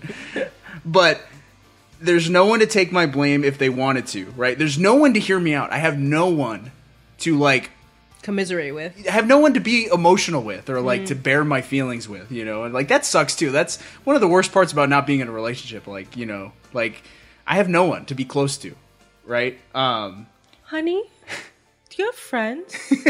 Babe. Hey, when you're when you're a lonely like single dude, like late late teens, early 20s, like sometimes Say clo- K. Hey, hey, here's the thing. Going to college and all your friends move away. It's kind of hard to have close friendships at that point in time. Okay. I'll be your friend. You'll be my friend. Thank you. But then um there's nowhere to set my aim, so I'm everywhere. There's that ennui coming back, right? Yeah, that's also a really good line. I love that. And then I'll never be open again. Like getting out of a bad relationship, it's very easy to fall into like, well, you know what? I, I was so vulnerable with this person and they broke my heart. I'll never, you know, that it'll never happen to me again. I will like, you know, have a hard heart and I'll never be open again. Mm. Which I I, I had felt that way before. Yeah. right? It's like. th- Yeah, it's like I, I don't want to be hurt again, so I'll just cl- I'll shut myself off, right? I'll, I'll I, I didn't like I'll fall in love with this picture and that will be my I didn't quite do that, but the you know the the the foundational emotions at play here are the same. It's Yeah. something that I've felt before. So I totally identify with this song. And listening to this song reminds me of like some of my more depressed days. I could see that. yeah. I think like even in that I I wrote uh I noted just the last uh stanza, the last two couplets as sad but relatable. And I'll smile and I'll learn to pretend and I'll never be open again and I'll have no more dreams to defend and I'll never be open again. Same same thing. Same thing. Like I I f- could feel myself singing those same words in some of those dark times. Mm. Yeah. Yeah. I agree. And that's why it's one of my favorite Dream Theater songs. Oh, that's nice cuz it likes to remind you of the good times of high school and college. Sometimes sometimes it's good to be sad. It's remember remember why you were sad so you can realize why you're not sad anymore. That's very true. this is why I listen to sad music and watch sad TV shows, not stressful ones. But that is Space-Dye Vest. Still a dumb title. Um, this song, for reasons I'll explain in a second, wasn't performed live by the band in its entirety until 2014, 20 years after its release. Probably because they couldn't get copyright for those uh, many, many. Oh, clips. that that might have been an issue too. Yeah, all those all those clips. But no, that is not the reason. So, before I get into that, what are your thoughts on Awake, the album? It wasn't bad. I agree. It, I it mean, I would have fired half the band, uh, starting with starting with that orchestra, or- orchestra, That- that the organ- organ player. Mm. He beat you to it. oh no, He took poor Kevin Moore took took Howard Stern's advice. and he fired himself. I'll get into that in a second. I, I Uh, mean, he was he also wrote the song about wanting to not not be here. Not so go to work. Yeah, He didn't go to work. um, so uh, I will say, like, Awake's good. It's it's a good album. Um, a lot of people love it. Like for a lot of Dream Theater fans, it's like top tier, and I, I won't take that away from them. Like I can understand why it, it is that way, but for me, it's just not that way. There's a lot of filler tracks. There's a lot of uh, lifting shadows off a dream in there. Like that was the best song. there are other songs like John John Myung. That was the best song. um the the even like the more like ambitious epic songs aren't that exceptional you know um there there's like a three-parter movement about um like mental illness and stuff which is interesting but also like eh it's fine um yeah I, I i would you recommend it the album? yeah Sure.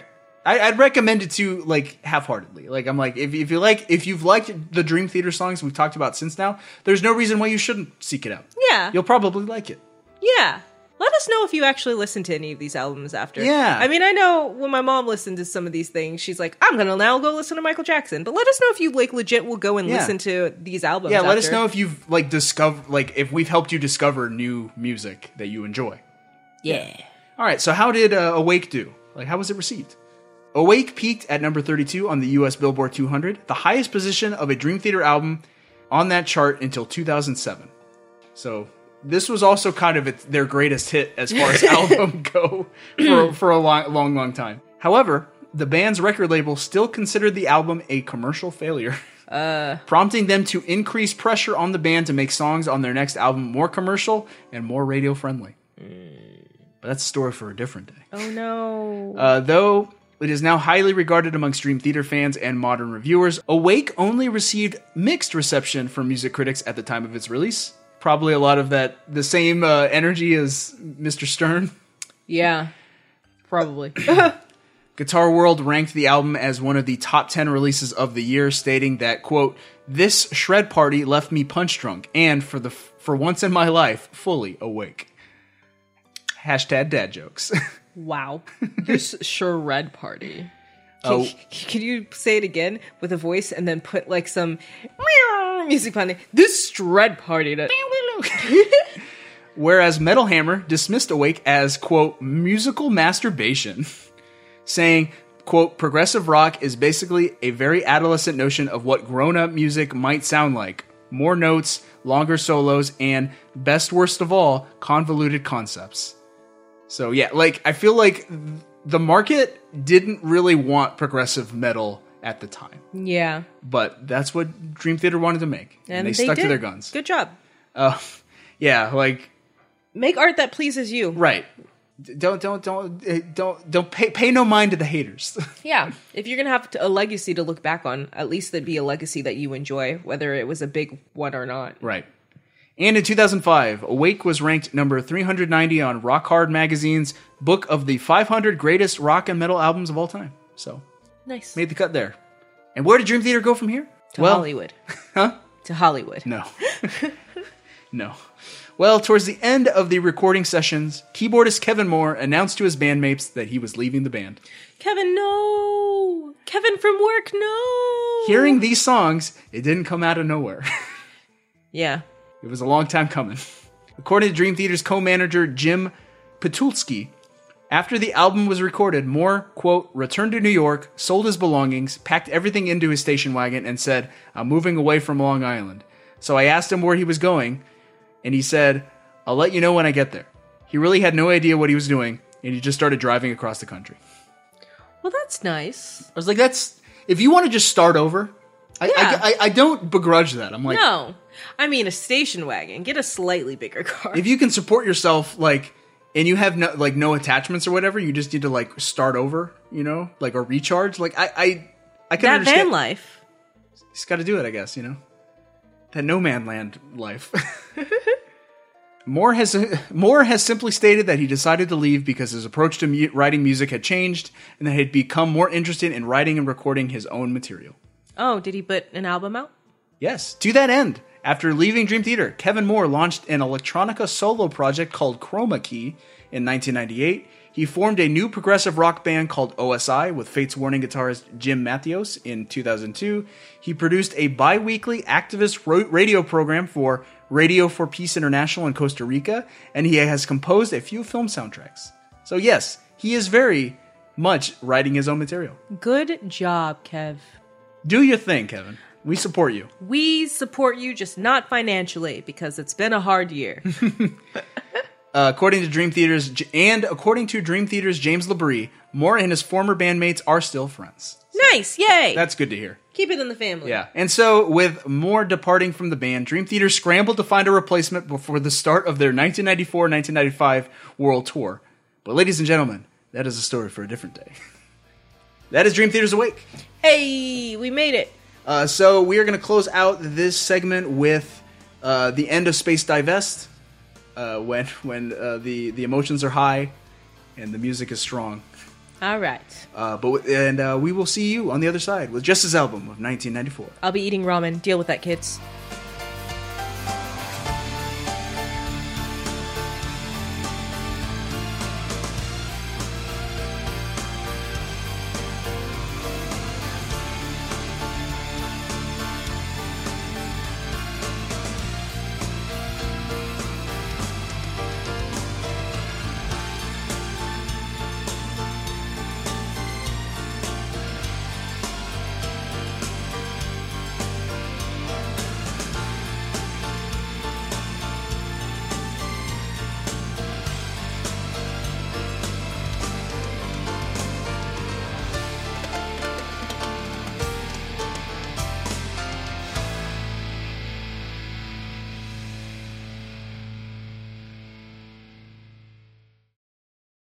After these messages, we'll be right back. Телеканал A1, радио 95,2 FM и Риф Entertainment представляют группа Dream Theater.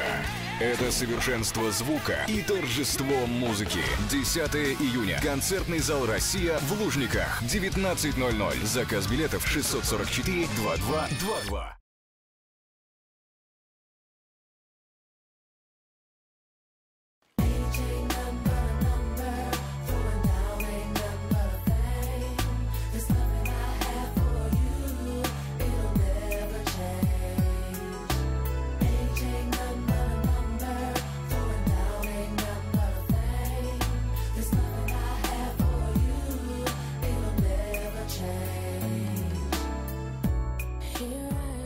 Welcome back.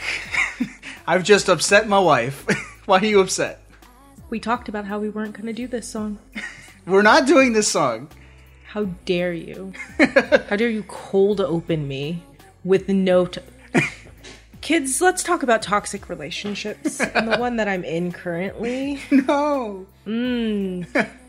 So, we're coming in with the song Age Ain't Nothing But a Number uh, because that is the name of the album that we're going to be talking about today. It's apropos, you see. Released May 24th, 1994, the debut album of this beloved R&B icon. That is Age Ain't Nothing But a Number by Aaliyah. It's Aaliyah. You like Aaliyah. I turned the song off for you. I wouldn't know because I'm not going to hear any music for the rest of the thing because I turned my mic, my earphones off so that I don't have to deal with you and your nonsense. I, I the song's over. Don't care. You could be wrong. You've already deceived me. How could I ever forgive? What are those lyrics? Mo, hold on. I can never be open again. Not those ones. How can the heck could you possibly forgive Yes, and I won't. After all of the Aaliyah I've put you through? I'm not dealing with you, sir. All right, you so- can go find your own space-dye woman because this woman's done with you. Tell us tell us about Aaliyah. you why why is Aaliyah your album? Because there was no other options. because there was no other options. But what is your history with Aaliyah? Because you, you you knew more about Aaliyah than I did. I mean, I know Aaliyah's later stuff more than this at all. So it's it was because there were no other options. That's the It's like real one- one or two songs from this album. Yeah. That's it. But tell us about your history with Aaliyah then. Well, you know. Crybaby. That's not the name of that song. There's just a crybaby song in it. Uh, just history with Aaliyah. Like late '90s, she had some good little pops on. They, not some good songs on. She was in Queen of the Damned. She was in Romeo Must Die. She was in a lot of stuff. She did a lot of things. Aaliyah. She was hard to escape. She was hard to escape. I uh, I have a funny story about my history with Aaliyah because I had I, I, I did not recognize the name Aaliyah when you told me, oh, we're gonna listen to Aaliyah, Mm-hmm. and so we went to a party at your aunt's house, um, and you were talking to your sisters and uh, your cousins or whoever about you know us listening to an Aaliyah album. And he, you say to your family, he's never heard of Aaliyah, and they all looked at me with like indignation, like what, what, what? Now I've since gone. I, I've gone back and made sure I have heard at the very least. Um, try again, right? Is that what it is? Breathe again. No, not breathe. no, it's uh, if at first you don't succeed. That Yes. one. I've heard that song. I didn't. Brush yourself off and try again. I did not know that was Aaliyah, but I have. I had heard of Aaliyah before doing this show. So I wish we were talking about that album. That was the better. I think that song came from Romeo Almost Die. I looked it up. It's not even on an album. Okay. Well, that era of Aaliyah. That era. Um, but yeah, um, this album was quite the journey. I, it, it was. We're gonna we're gonna talk about what it was like listening to this album the first time together. This is going to be a short segment, guys. I hope you really enjoyed Dream Theater. I wonder if you're like, why is the last bit only 15 minutes? Because I don't want to be here. It's gonna be fun. We're gonna have some fun. You're going to have some fun. Let me tell. Let, let, us talk about let's talk about young Aaliyah. I'll tell you where she came from. Okay. Okay. You, you, you, we'll, we'll learn something. We'll have some fun. Aaliyah Dana Haughton was born January 16th, 1979 in Brooklyn, New York, but grew up in Detroit, Michigan. Uh, she was enrolled in voice lessons at an early age and started performing in church choirs, at weddings, and at charity events at that time. As is the way all young black women get into music. In the first grade, she was also cast in a stage production of Annie, which she said inspired her to become a performer. Ah. She was Black Annie. She was the first Black Annie. Um, thanks to her uncle Barry Hankerson, who was an entertainment lawyer who had been married to Gladys Knight. huh. Uh, Aaliyah performed alongside Knight in concert and began auditioning for commercial and uh, television roles in New York. Cool. Yeah, so she she she performed with Knight at like ten years old, Nice. Like- it's good to know people. doing like uh, like duets and stuff. Most notably, like as far as her like acting and like television career goes, she appeared on the show Star Search at age ten. Oh, yeah. I remember that show. I never watched Star Search. No, me neither, but I know of it. Is it like uh it's American Idol for small children. got it. For babies.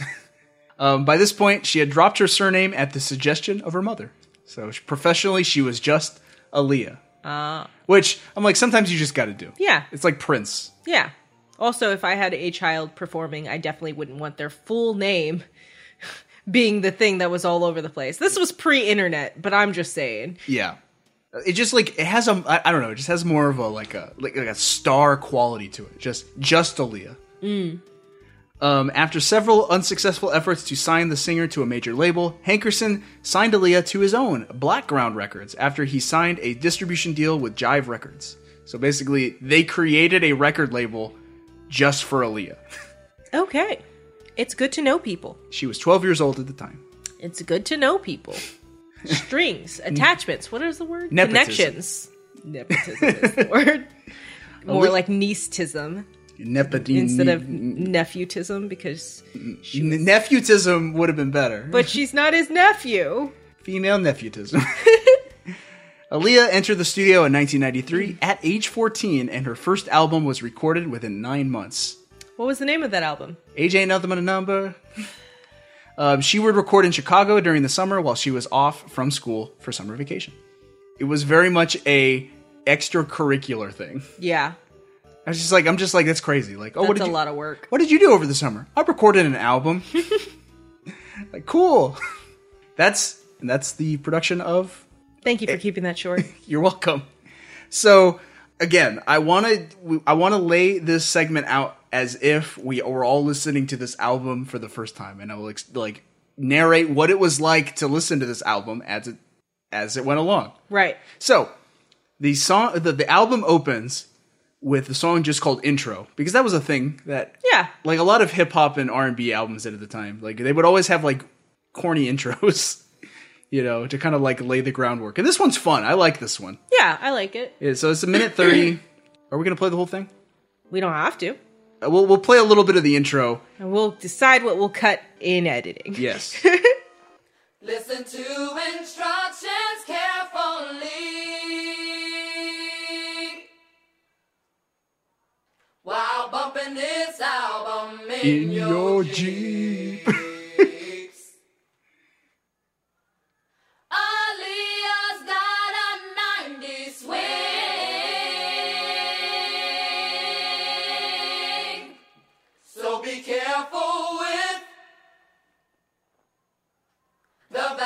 volume. The what? Oh, the volume. Yeah. Say The volume. Volume. Volume. Yeah. Yeah. So that's that's more or less the intro. There's a little bit little bit more in there, but like it's instructions for the album, which is a bit of fun. Yeah. And uh, to me, it kind of like it retains that like youthful energy because this is a 14 year old 14 year old girl writing her album, you know. So it's like it has a like childlike whimsy to it. I- Yeah. I, don't know. It's just like It's got spunk, it's got spunk. panaz. It's got like it's like a breath of fresh air almost, right? Like like it says Aaliyah's got that 90s Swing. swing. Uh, I, I feel like that is there to establish that, hey, this is a new sound for the 90s, for the kids. Enjoy it. Kids' Choice Awards. This song, should, this would have been a Kids' Choice Awards type album. uh, okay. At least the, the first few songs were, would have. All right. All about youthful energy and having fun. Mm. Riding around in your Jeep. Did, did- was, was she a- couldn't drive. She was 14 and lived in New York. were like Jeeps big in the 90s? I wanted a Jeep. My mom said I couldn't have one because they flipped over too easily. my my best friend in high school he had a jeep. And it was like a like jeep with like no like canvas over it or whatever. Like Which it was just open. That makes no sense in California. so it was like super hot. Yeah. The air conditioner didn't work. It was just like you know so we would like he would like drive us off road like in the housing developments near our house like where there was like no shade?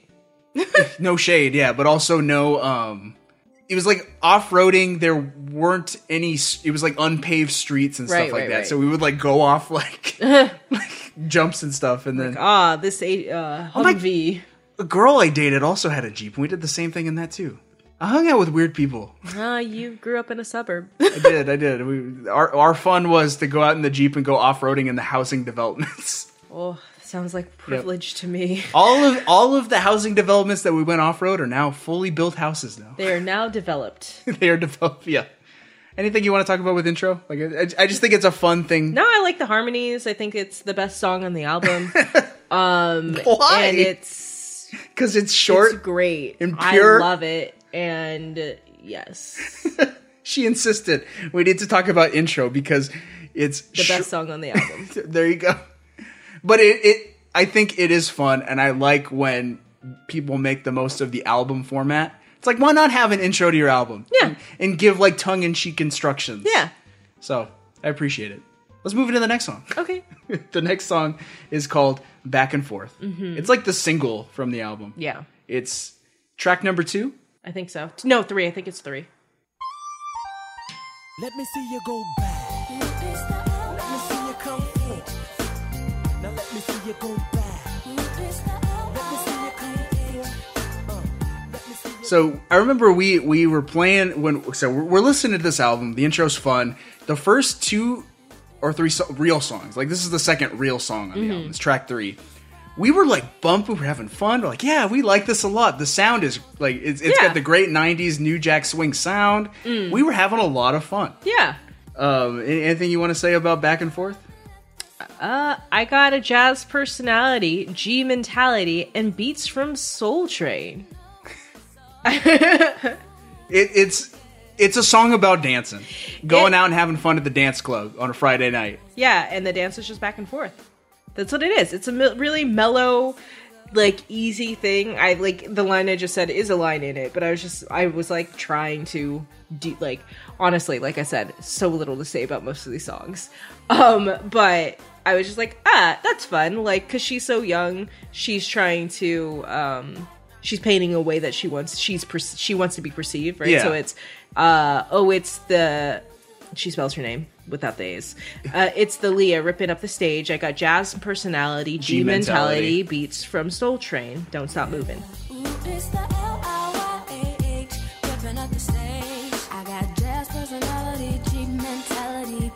It's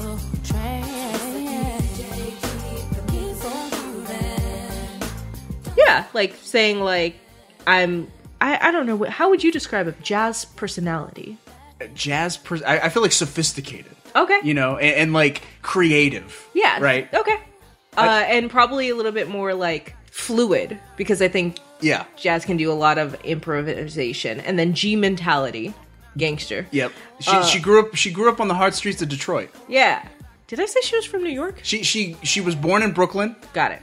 Grew up in Detroit. so it. it's like so yeah. G mentality. I feel like that's just you know. It, it, yeah. You got to have that. You don't gotta, but you do often have it.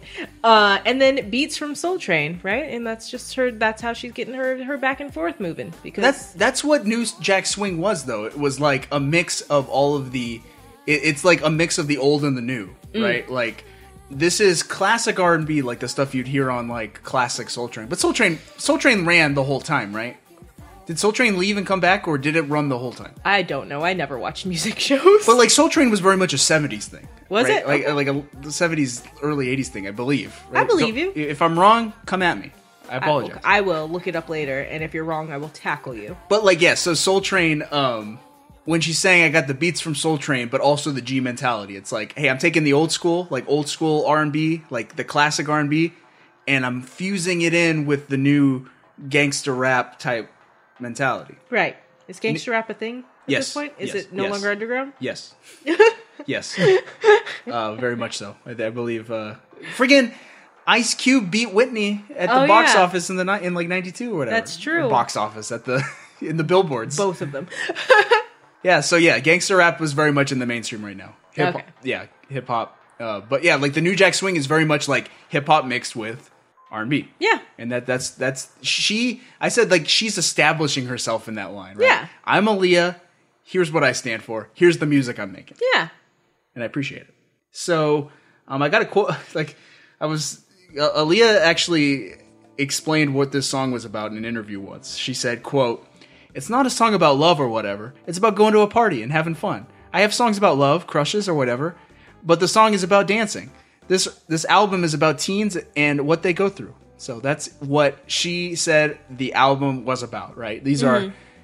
this is a in her words this is an album or a song that is supposed to represent what teenagers were like in the 90s early Right. 90s so for them it's like yeah we're going out on a friday night having fun with the girls at a dance party Yeah. and that's all it is like that's what i liked this song and the song that came before it like what was it like put your hands up or whatever um, yeah. Yeah. Yeah. Yeah.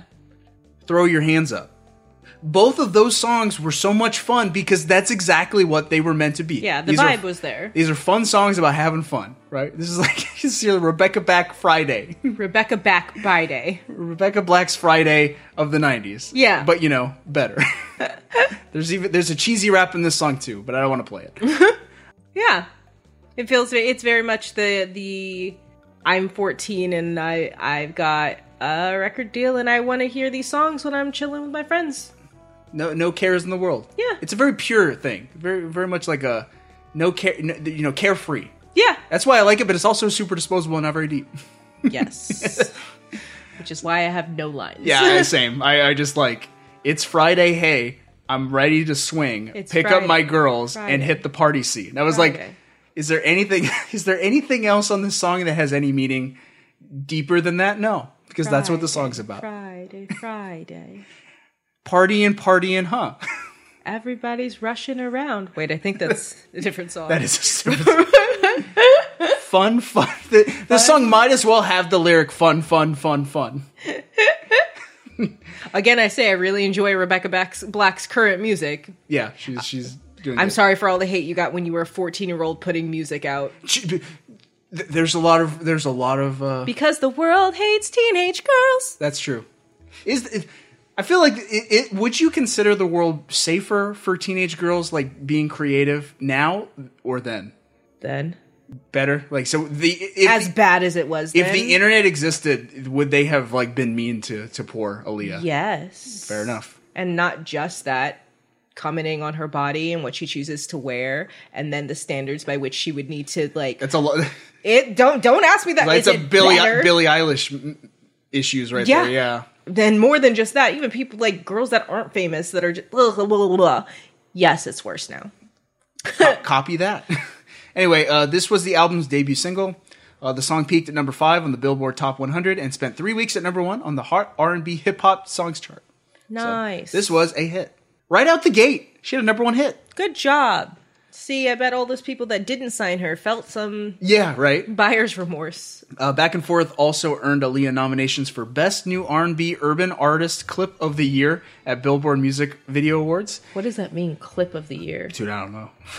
And Best R&B Soul New Artist at Soul Train Lady of Soul Awards. Okay. so Soul Train was an entity in '94. Yeah. She almost, she almost won the Lady of Soul Award. Yeah, young lady of soul. so again, to recap, we, we we're having fun. We're listening to the first two songs, and we're like, yeah, yeah, this is fun. Then we get to track number four, Mm. which is "Age Ain't Nothing But a Number."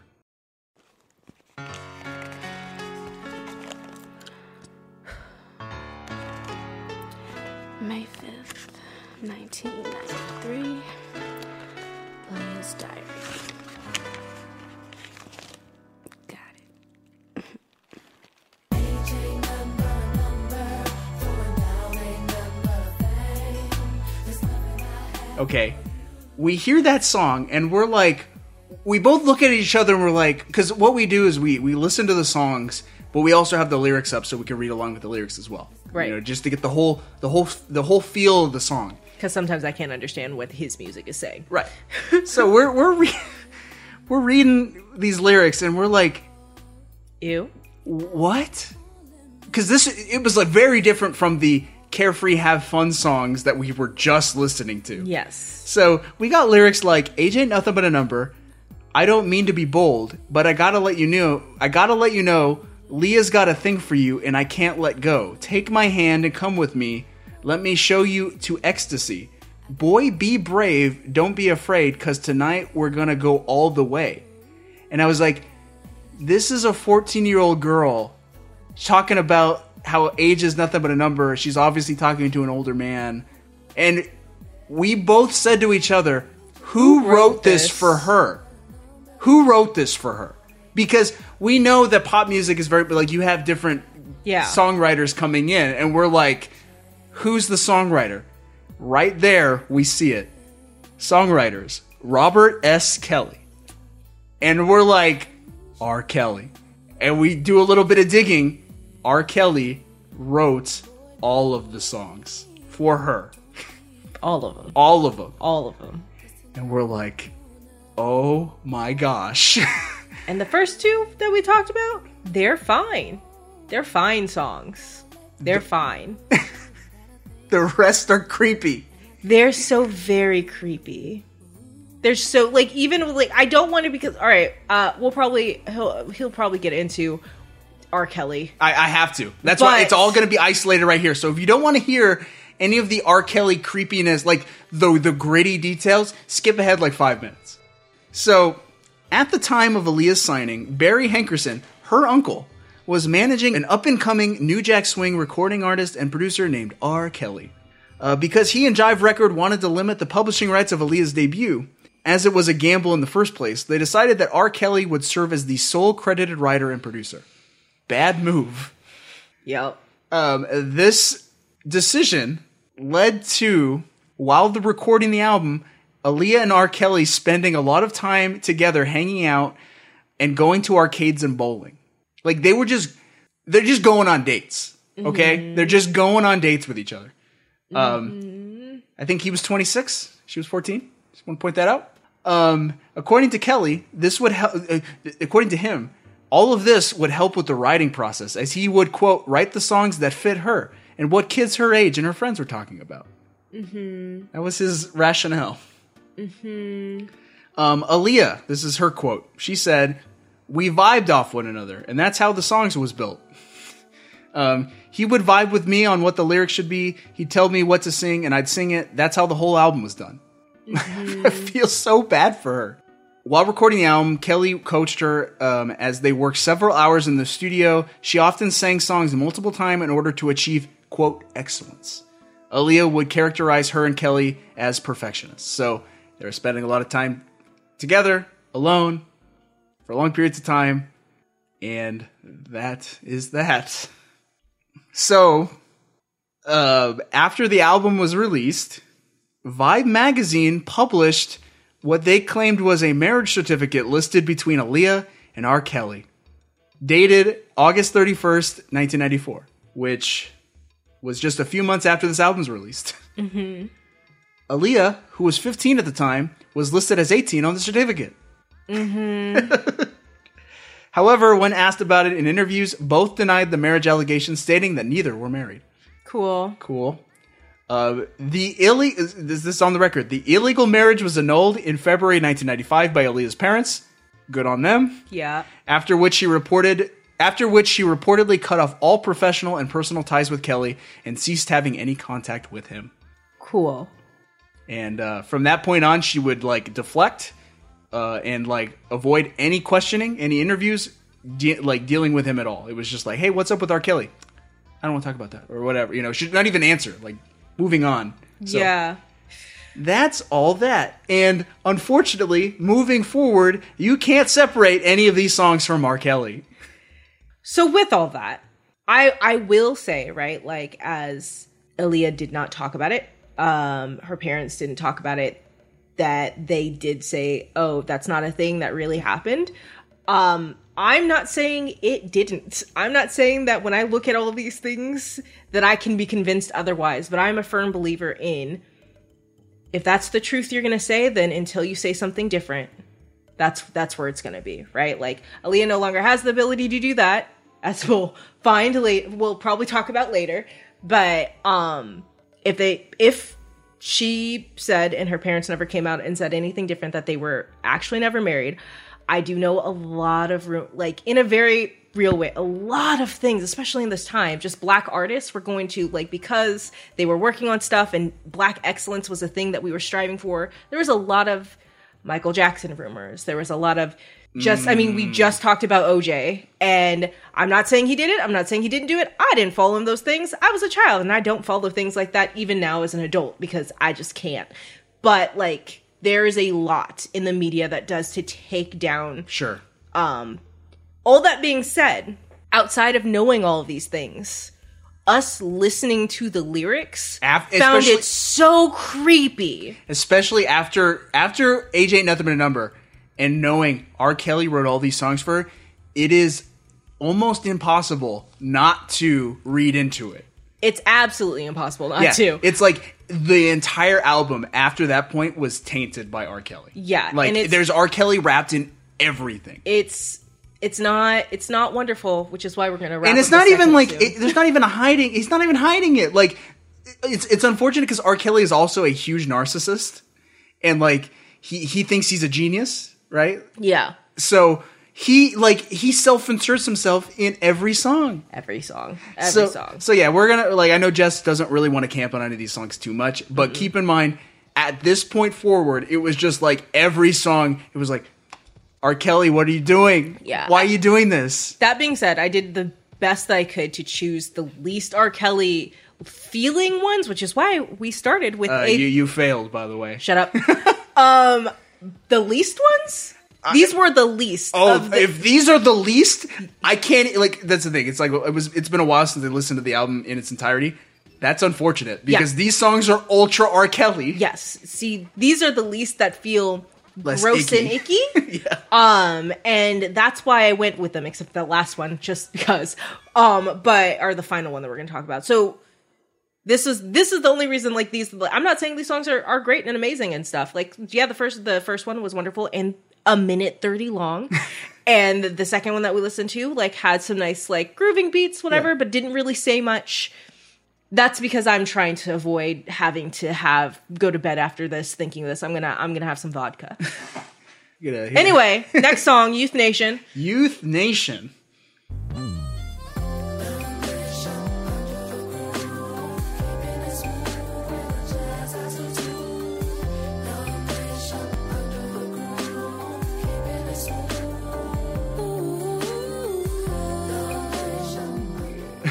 Uh, before I, I failed to mention this earlier, but like I remember when we were listening to it the first time. Like this was before I realized that I had heard Aaliyah songs before. Mhm. Um, we were listening, especially this song for sure.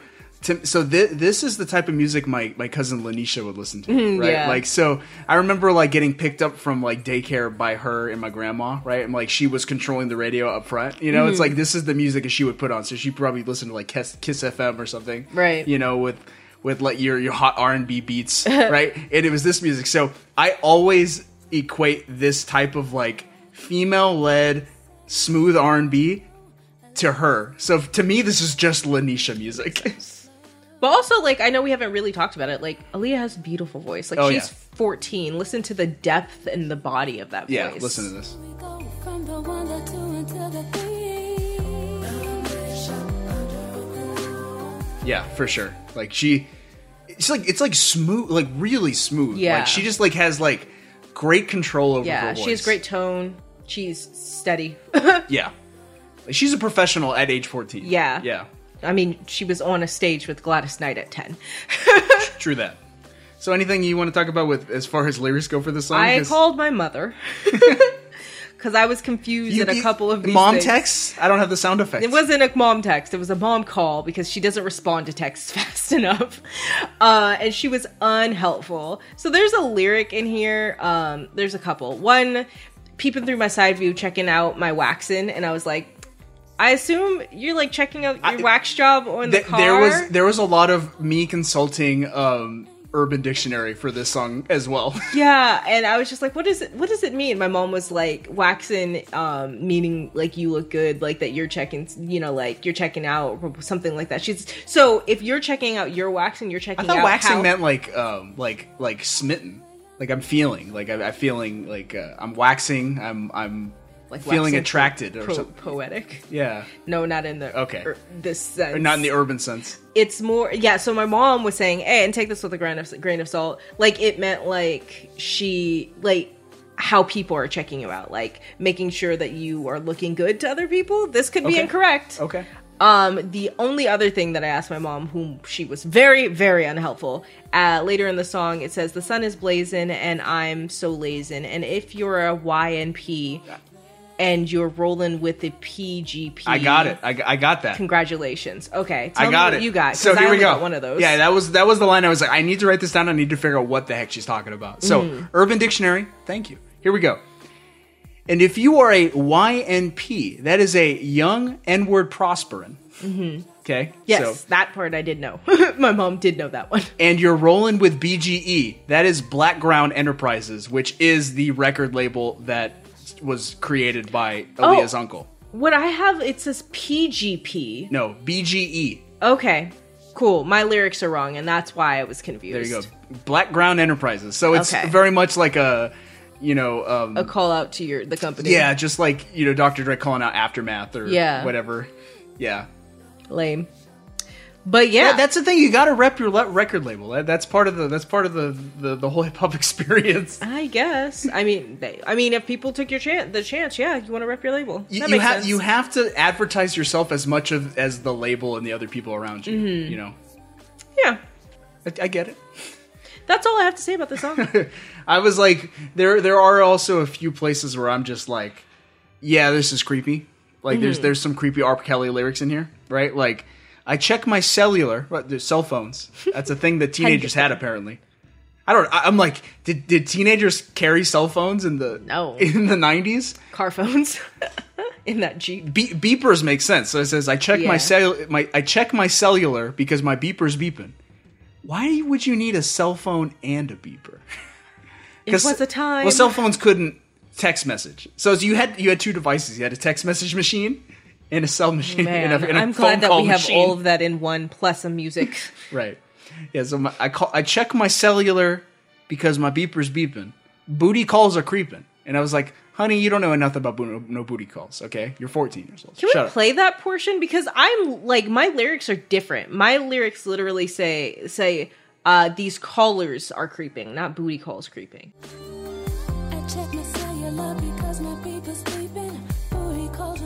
Booty calls. She says it. Yep. Okay, my lyrics are wrong.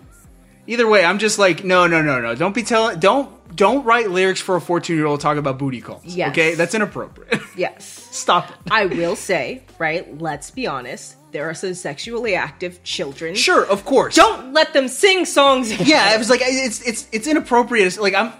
like, especially if you're a grown person writing it for them. It's weird. Yeah. It's really weird. Yeah.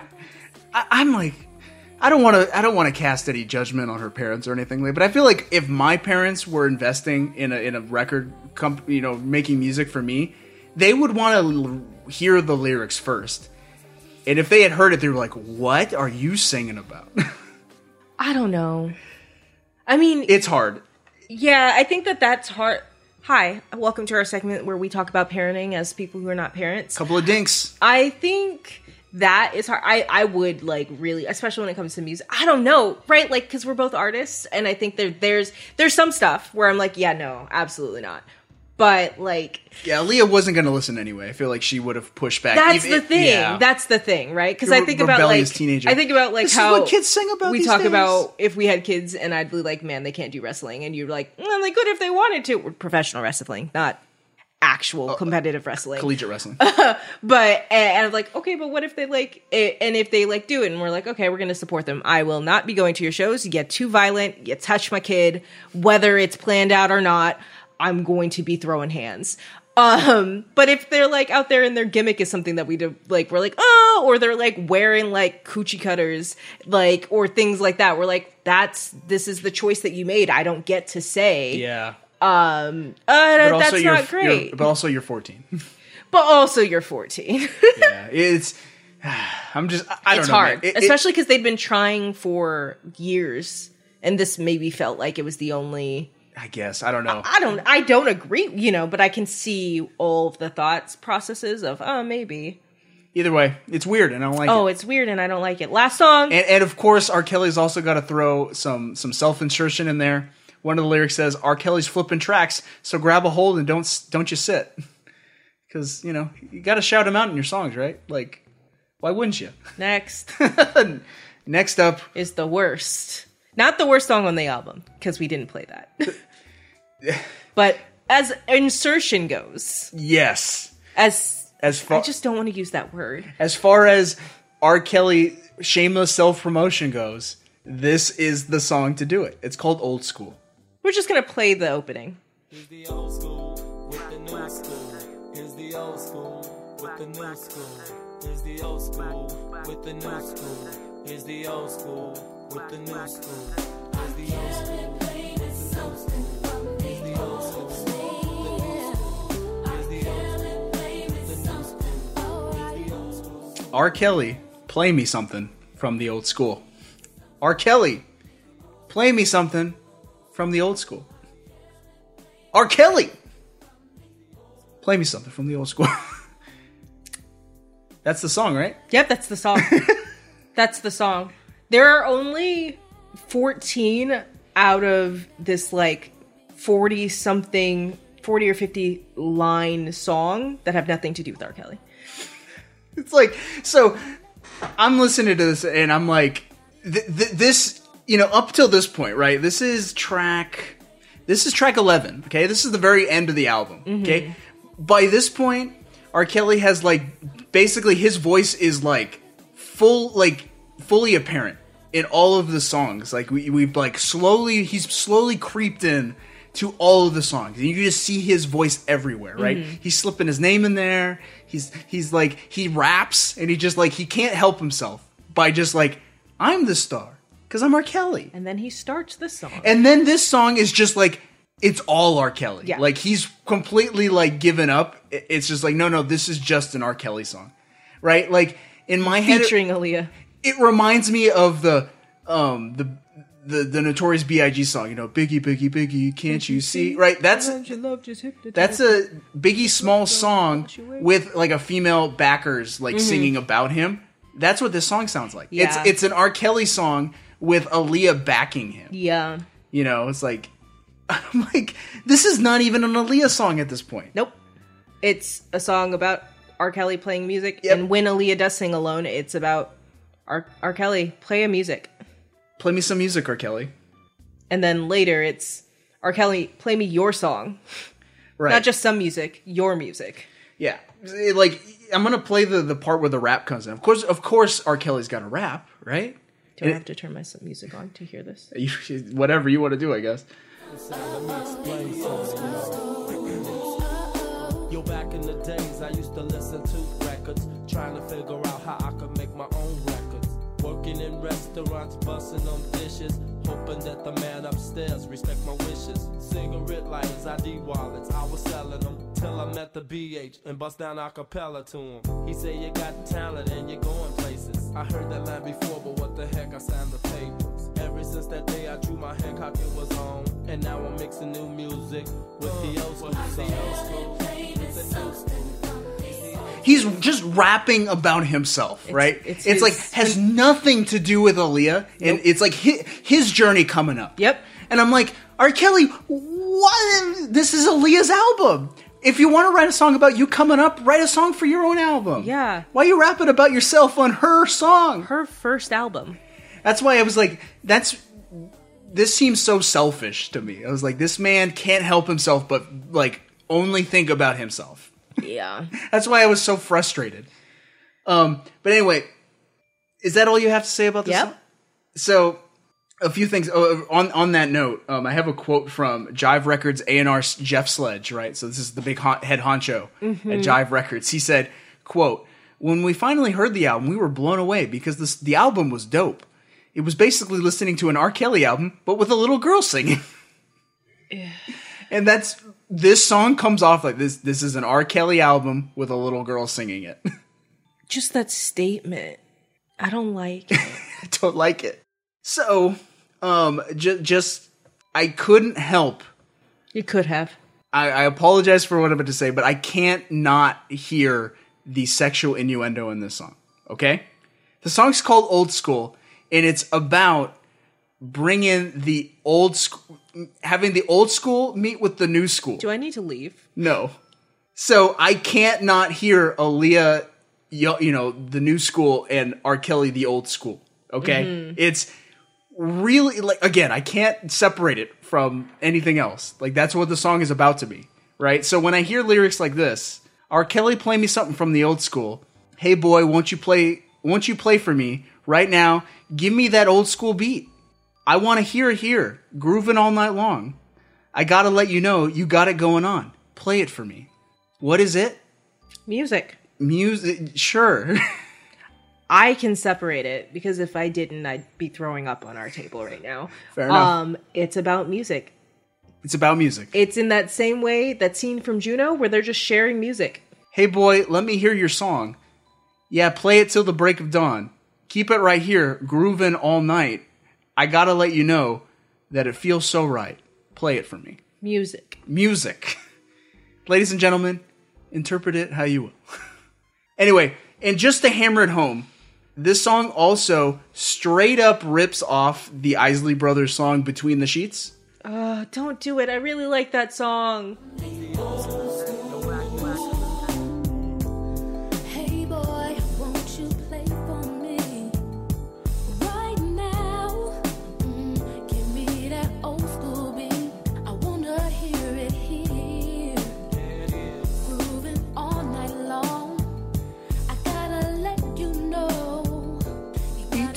The sheets. Do do do do do.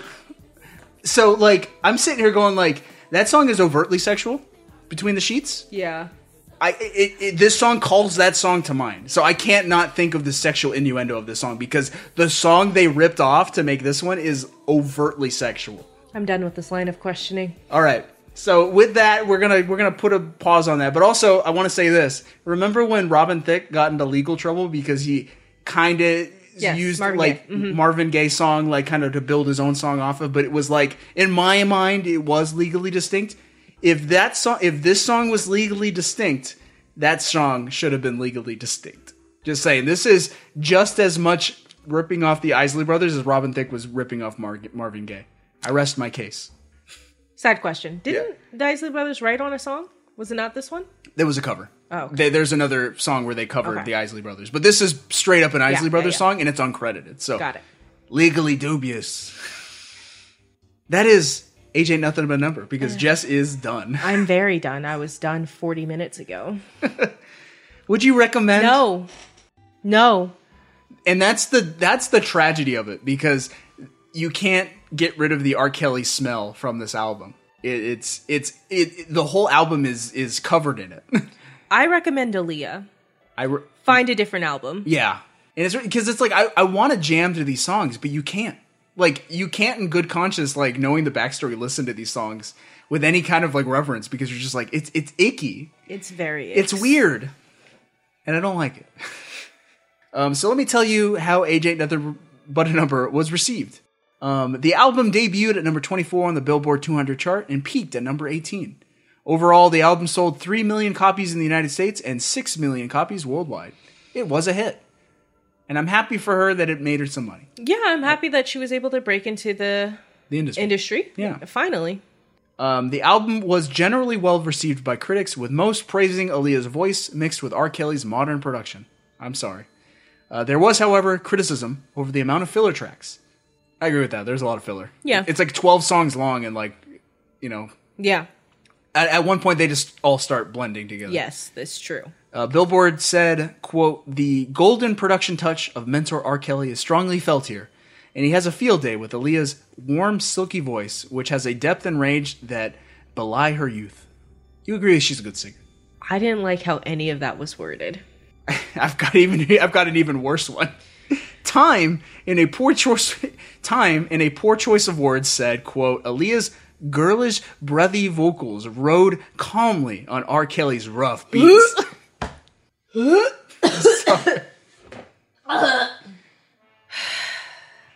Try harder, time.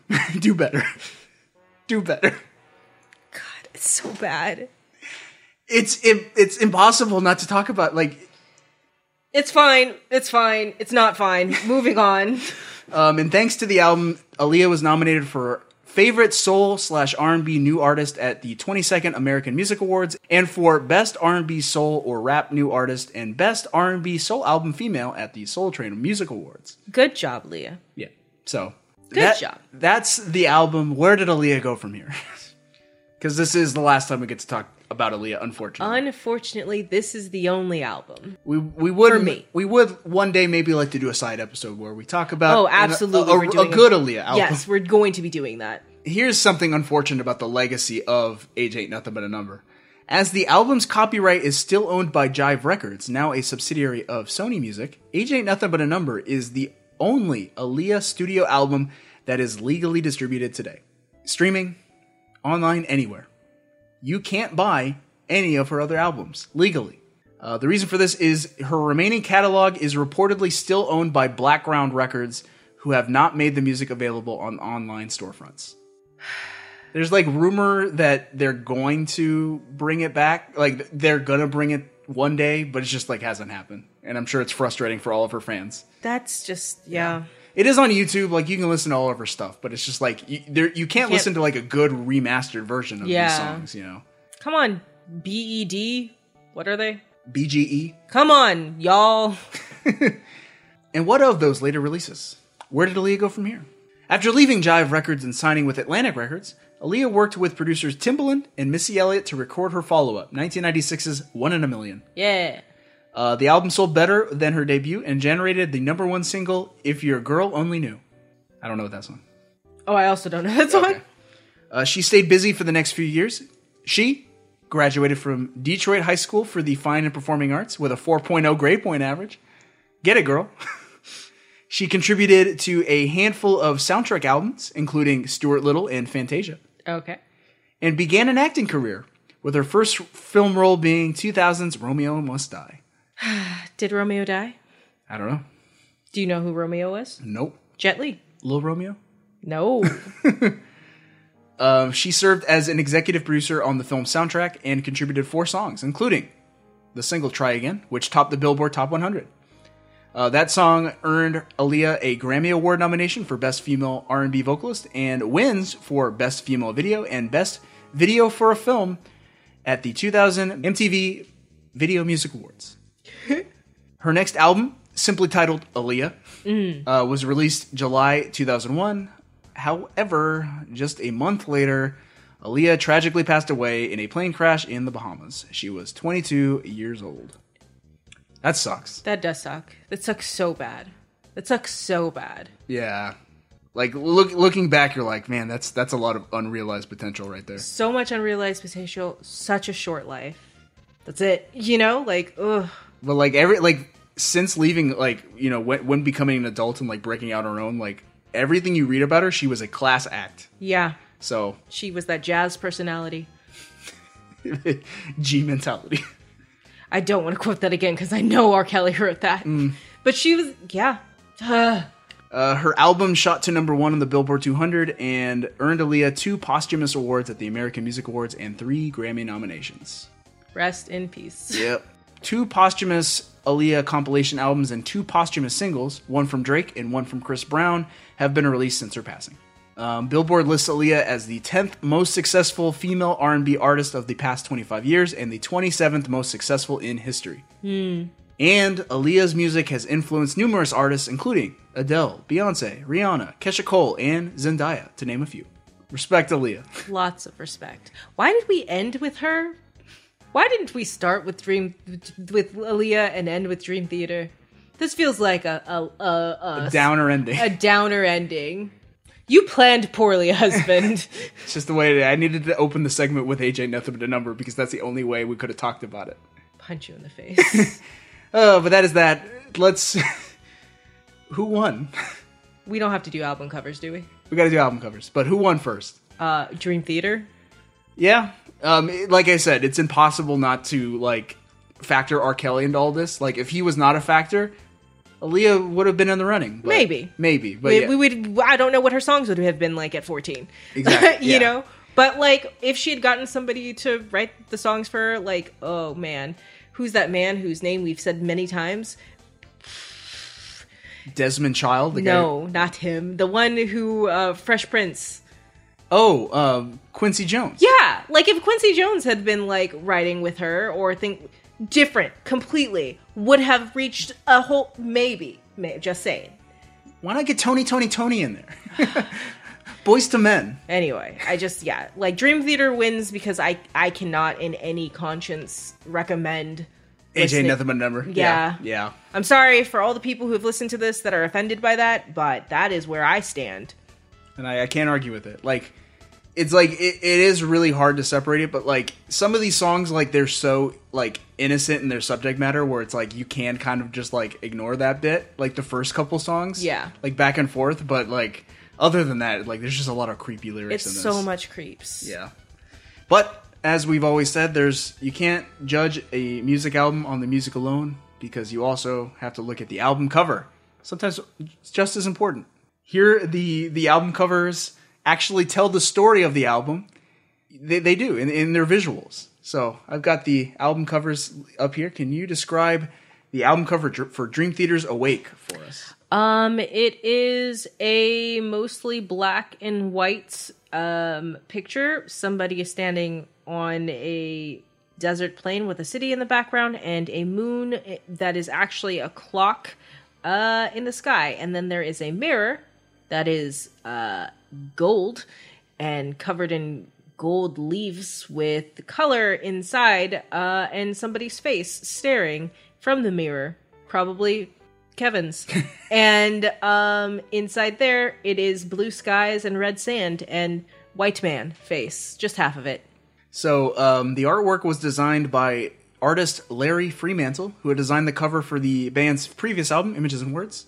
Uh, we talked about it. Basically, he was working at a company called um, Access Images at the time, and he used like this proto typical version of, pro- of Photoshop. Mhm. And basically, he was taking elements, you know, dis- different elements, compositing them together to make this image, right? And it's just like, so he's doing the exact same thing he did there. It- it's like a bunch of unrelated elements all kind of meshed together into this Right. collage type thing, Yeah. right?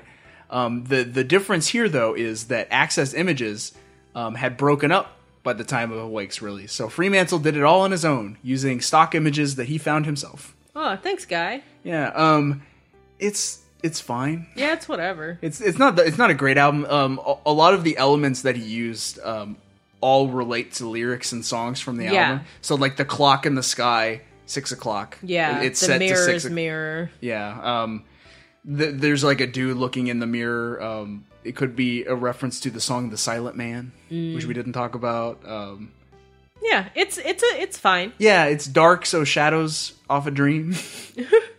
space-dye vest. There's space and there's planets in, in the sky. Yeah, there's a Saturn and some uh stars. Yeah, so it's it's it's not it's not a great album, but it's fine. And I. I, like I it, it's not, it's not a great cover, but it's fine. It do, it does its job, and it's iconic because it is the album cover for this album to Dream Theater fans. People Yeah. who like this album see this cover and think, "Oh yeah, that's a great album." Yeah. Um, like I said, it tells the story of the album because it has all the different elements Yeah. from the songs. Let's, you can swipe on over and you can see the album cover for uh, Age Ain't Nothing But a Number. What do you see?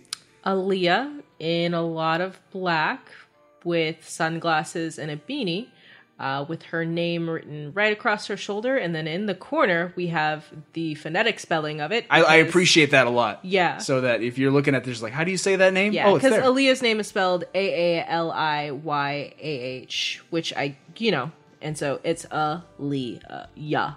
and she's in the foreground in Yes. focus. And then uh, right to the other side of her, it just says AJ nothing but a mum number, and uh, she's leaned against a wall. And then in the background, out of focus, is an unnamed man. You know who that is. It's Mr. Robert Kelly. So, unfortunately, he's also tainted the album cover. Yep. And I think this one represents the story of this album where it's like Aaliyah should be front and center, but that weirdo in Creep is always in the background. Yep. Always in view, right there in the corner of your eye. And I hate it. Which album cover's better? Dream Theater. Agreed. It's like if R. Kelly wasn't there, that'd be a really cool image. Like she looks like really cool. She looks very Detroit. I'm just saying. I don't know, man. She she looks like I'm not saying she's not cool. She looks striking in that photo. I'm Yeah. like, I, I I see that album cover, like, oh yeah, that looks like a tough chick. I'd listen to that album. Yeah, you would. But I'm looking at here, and I just see R. Kelly like looking like a weirdo in the background. I'm like, nope, I hate it. Thanks, I no thanks. no thanks, I hate it. But that is our music episode. Who won? I won both of those things. That's true. Runners up. Runners up. All right. So for you, sir, had we not listened to Awake by Dream Theater, we could have been listening to Green Day, Doki, Dookie. Dookie. that's that's like their album, their big one. That, Ah. That's a great album because it's Green Day, all of their like a lot of their hits. I feel like you've been saying that for the last. Yeah, no, like years. yeah, that that was a pretty close runner up. Like obviously Dream Theater being my favorite band, like they obviously took it, but like I've listened to Dookie all the way through. I have I love I love all those songs. It's like that like that pop punk sound, that's what Dream Theater was like up against. And Dookie hit it out of the park, unfortunately, you know. Yeah. The audience the mainstream audiences, they wanted Dookie. They Yeah. didn't want Awake. no, they didn't. Follow that That sounds gross. they they did it on purpose. Yeah. It's like this music is that was when they sold out, you know. Ah. it wasn't punk enough for the punk fans. Uh, uh. Yeah. Um, next, we could have listened to uh, "Superunknown" by Frown Garden. Soundgarden. I literally have Frown Garden written. That is uh, uh, once again, Dream Theater was also uh, competing with grunge, and Superunknown by Soundgarden is the one with Black Hole Sun on it. It's Mhm. probably their biggest hit, like in the mainstream. Yeah. So it's a great album. Black hole shine. I don't I don't like it as much as Badmotorfinger, but it's pretty dang good. Does that mean you flip someone off? Is that what a bad motor finger is? I don't know. I think it's like a it's a uh, like an inversion of another album title from another Oh. band. So I think it's like a joke. I have to look it up. Got it.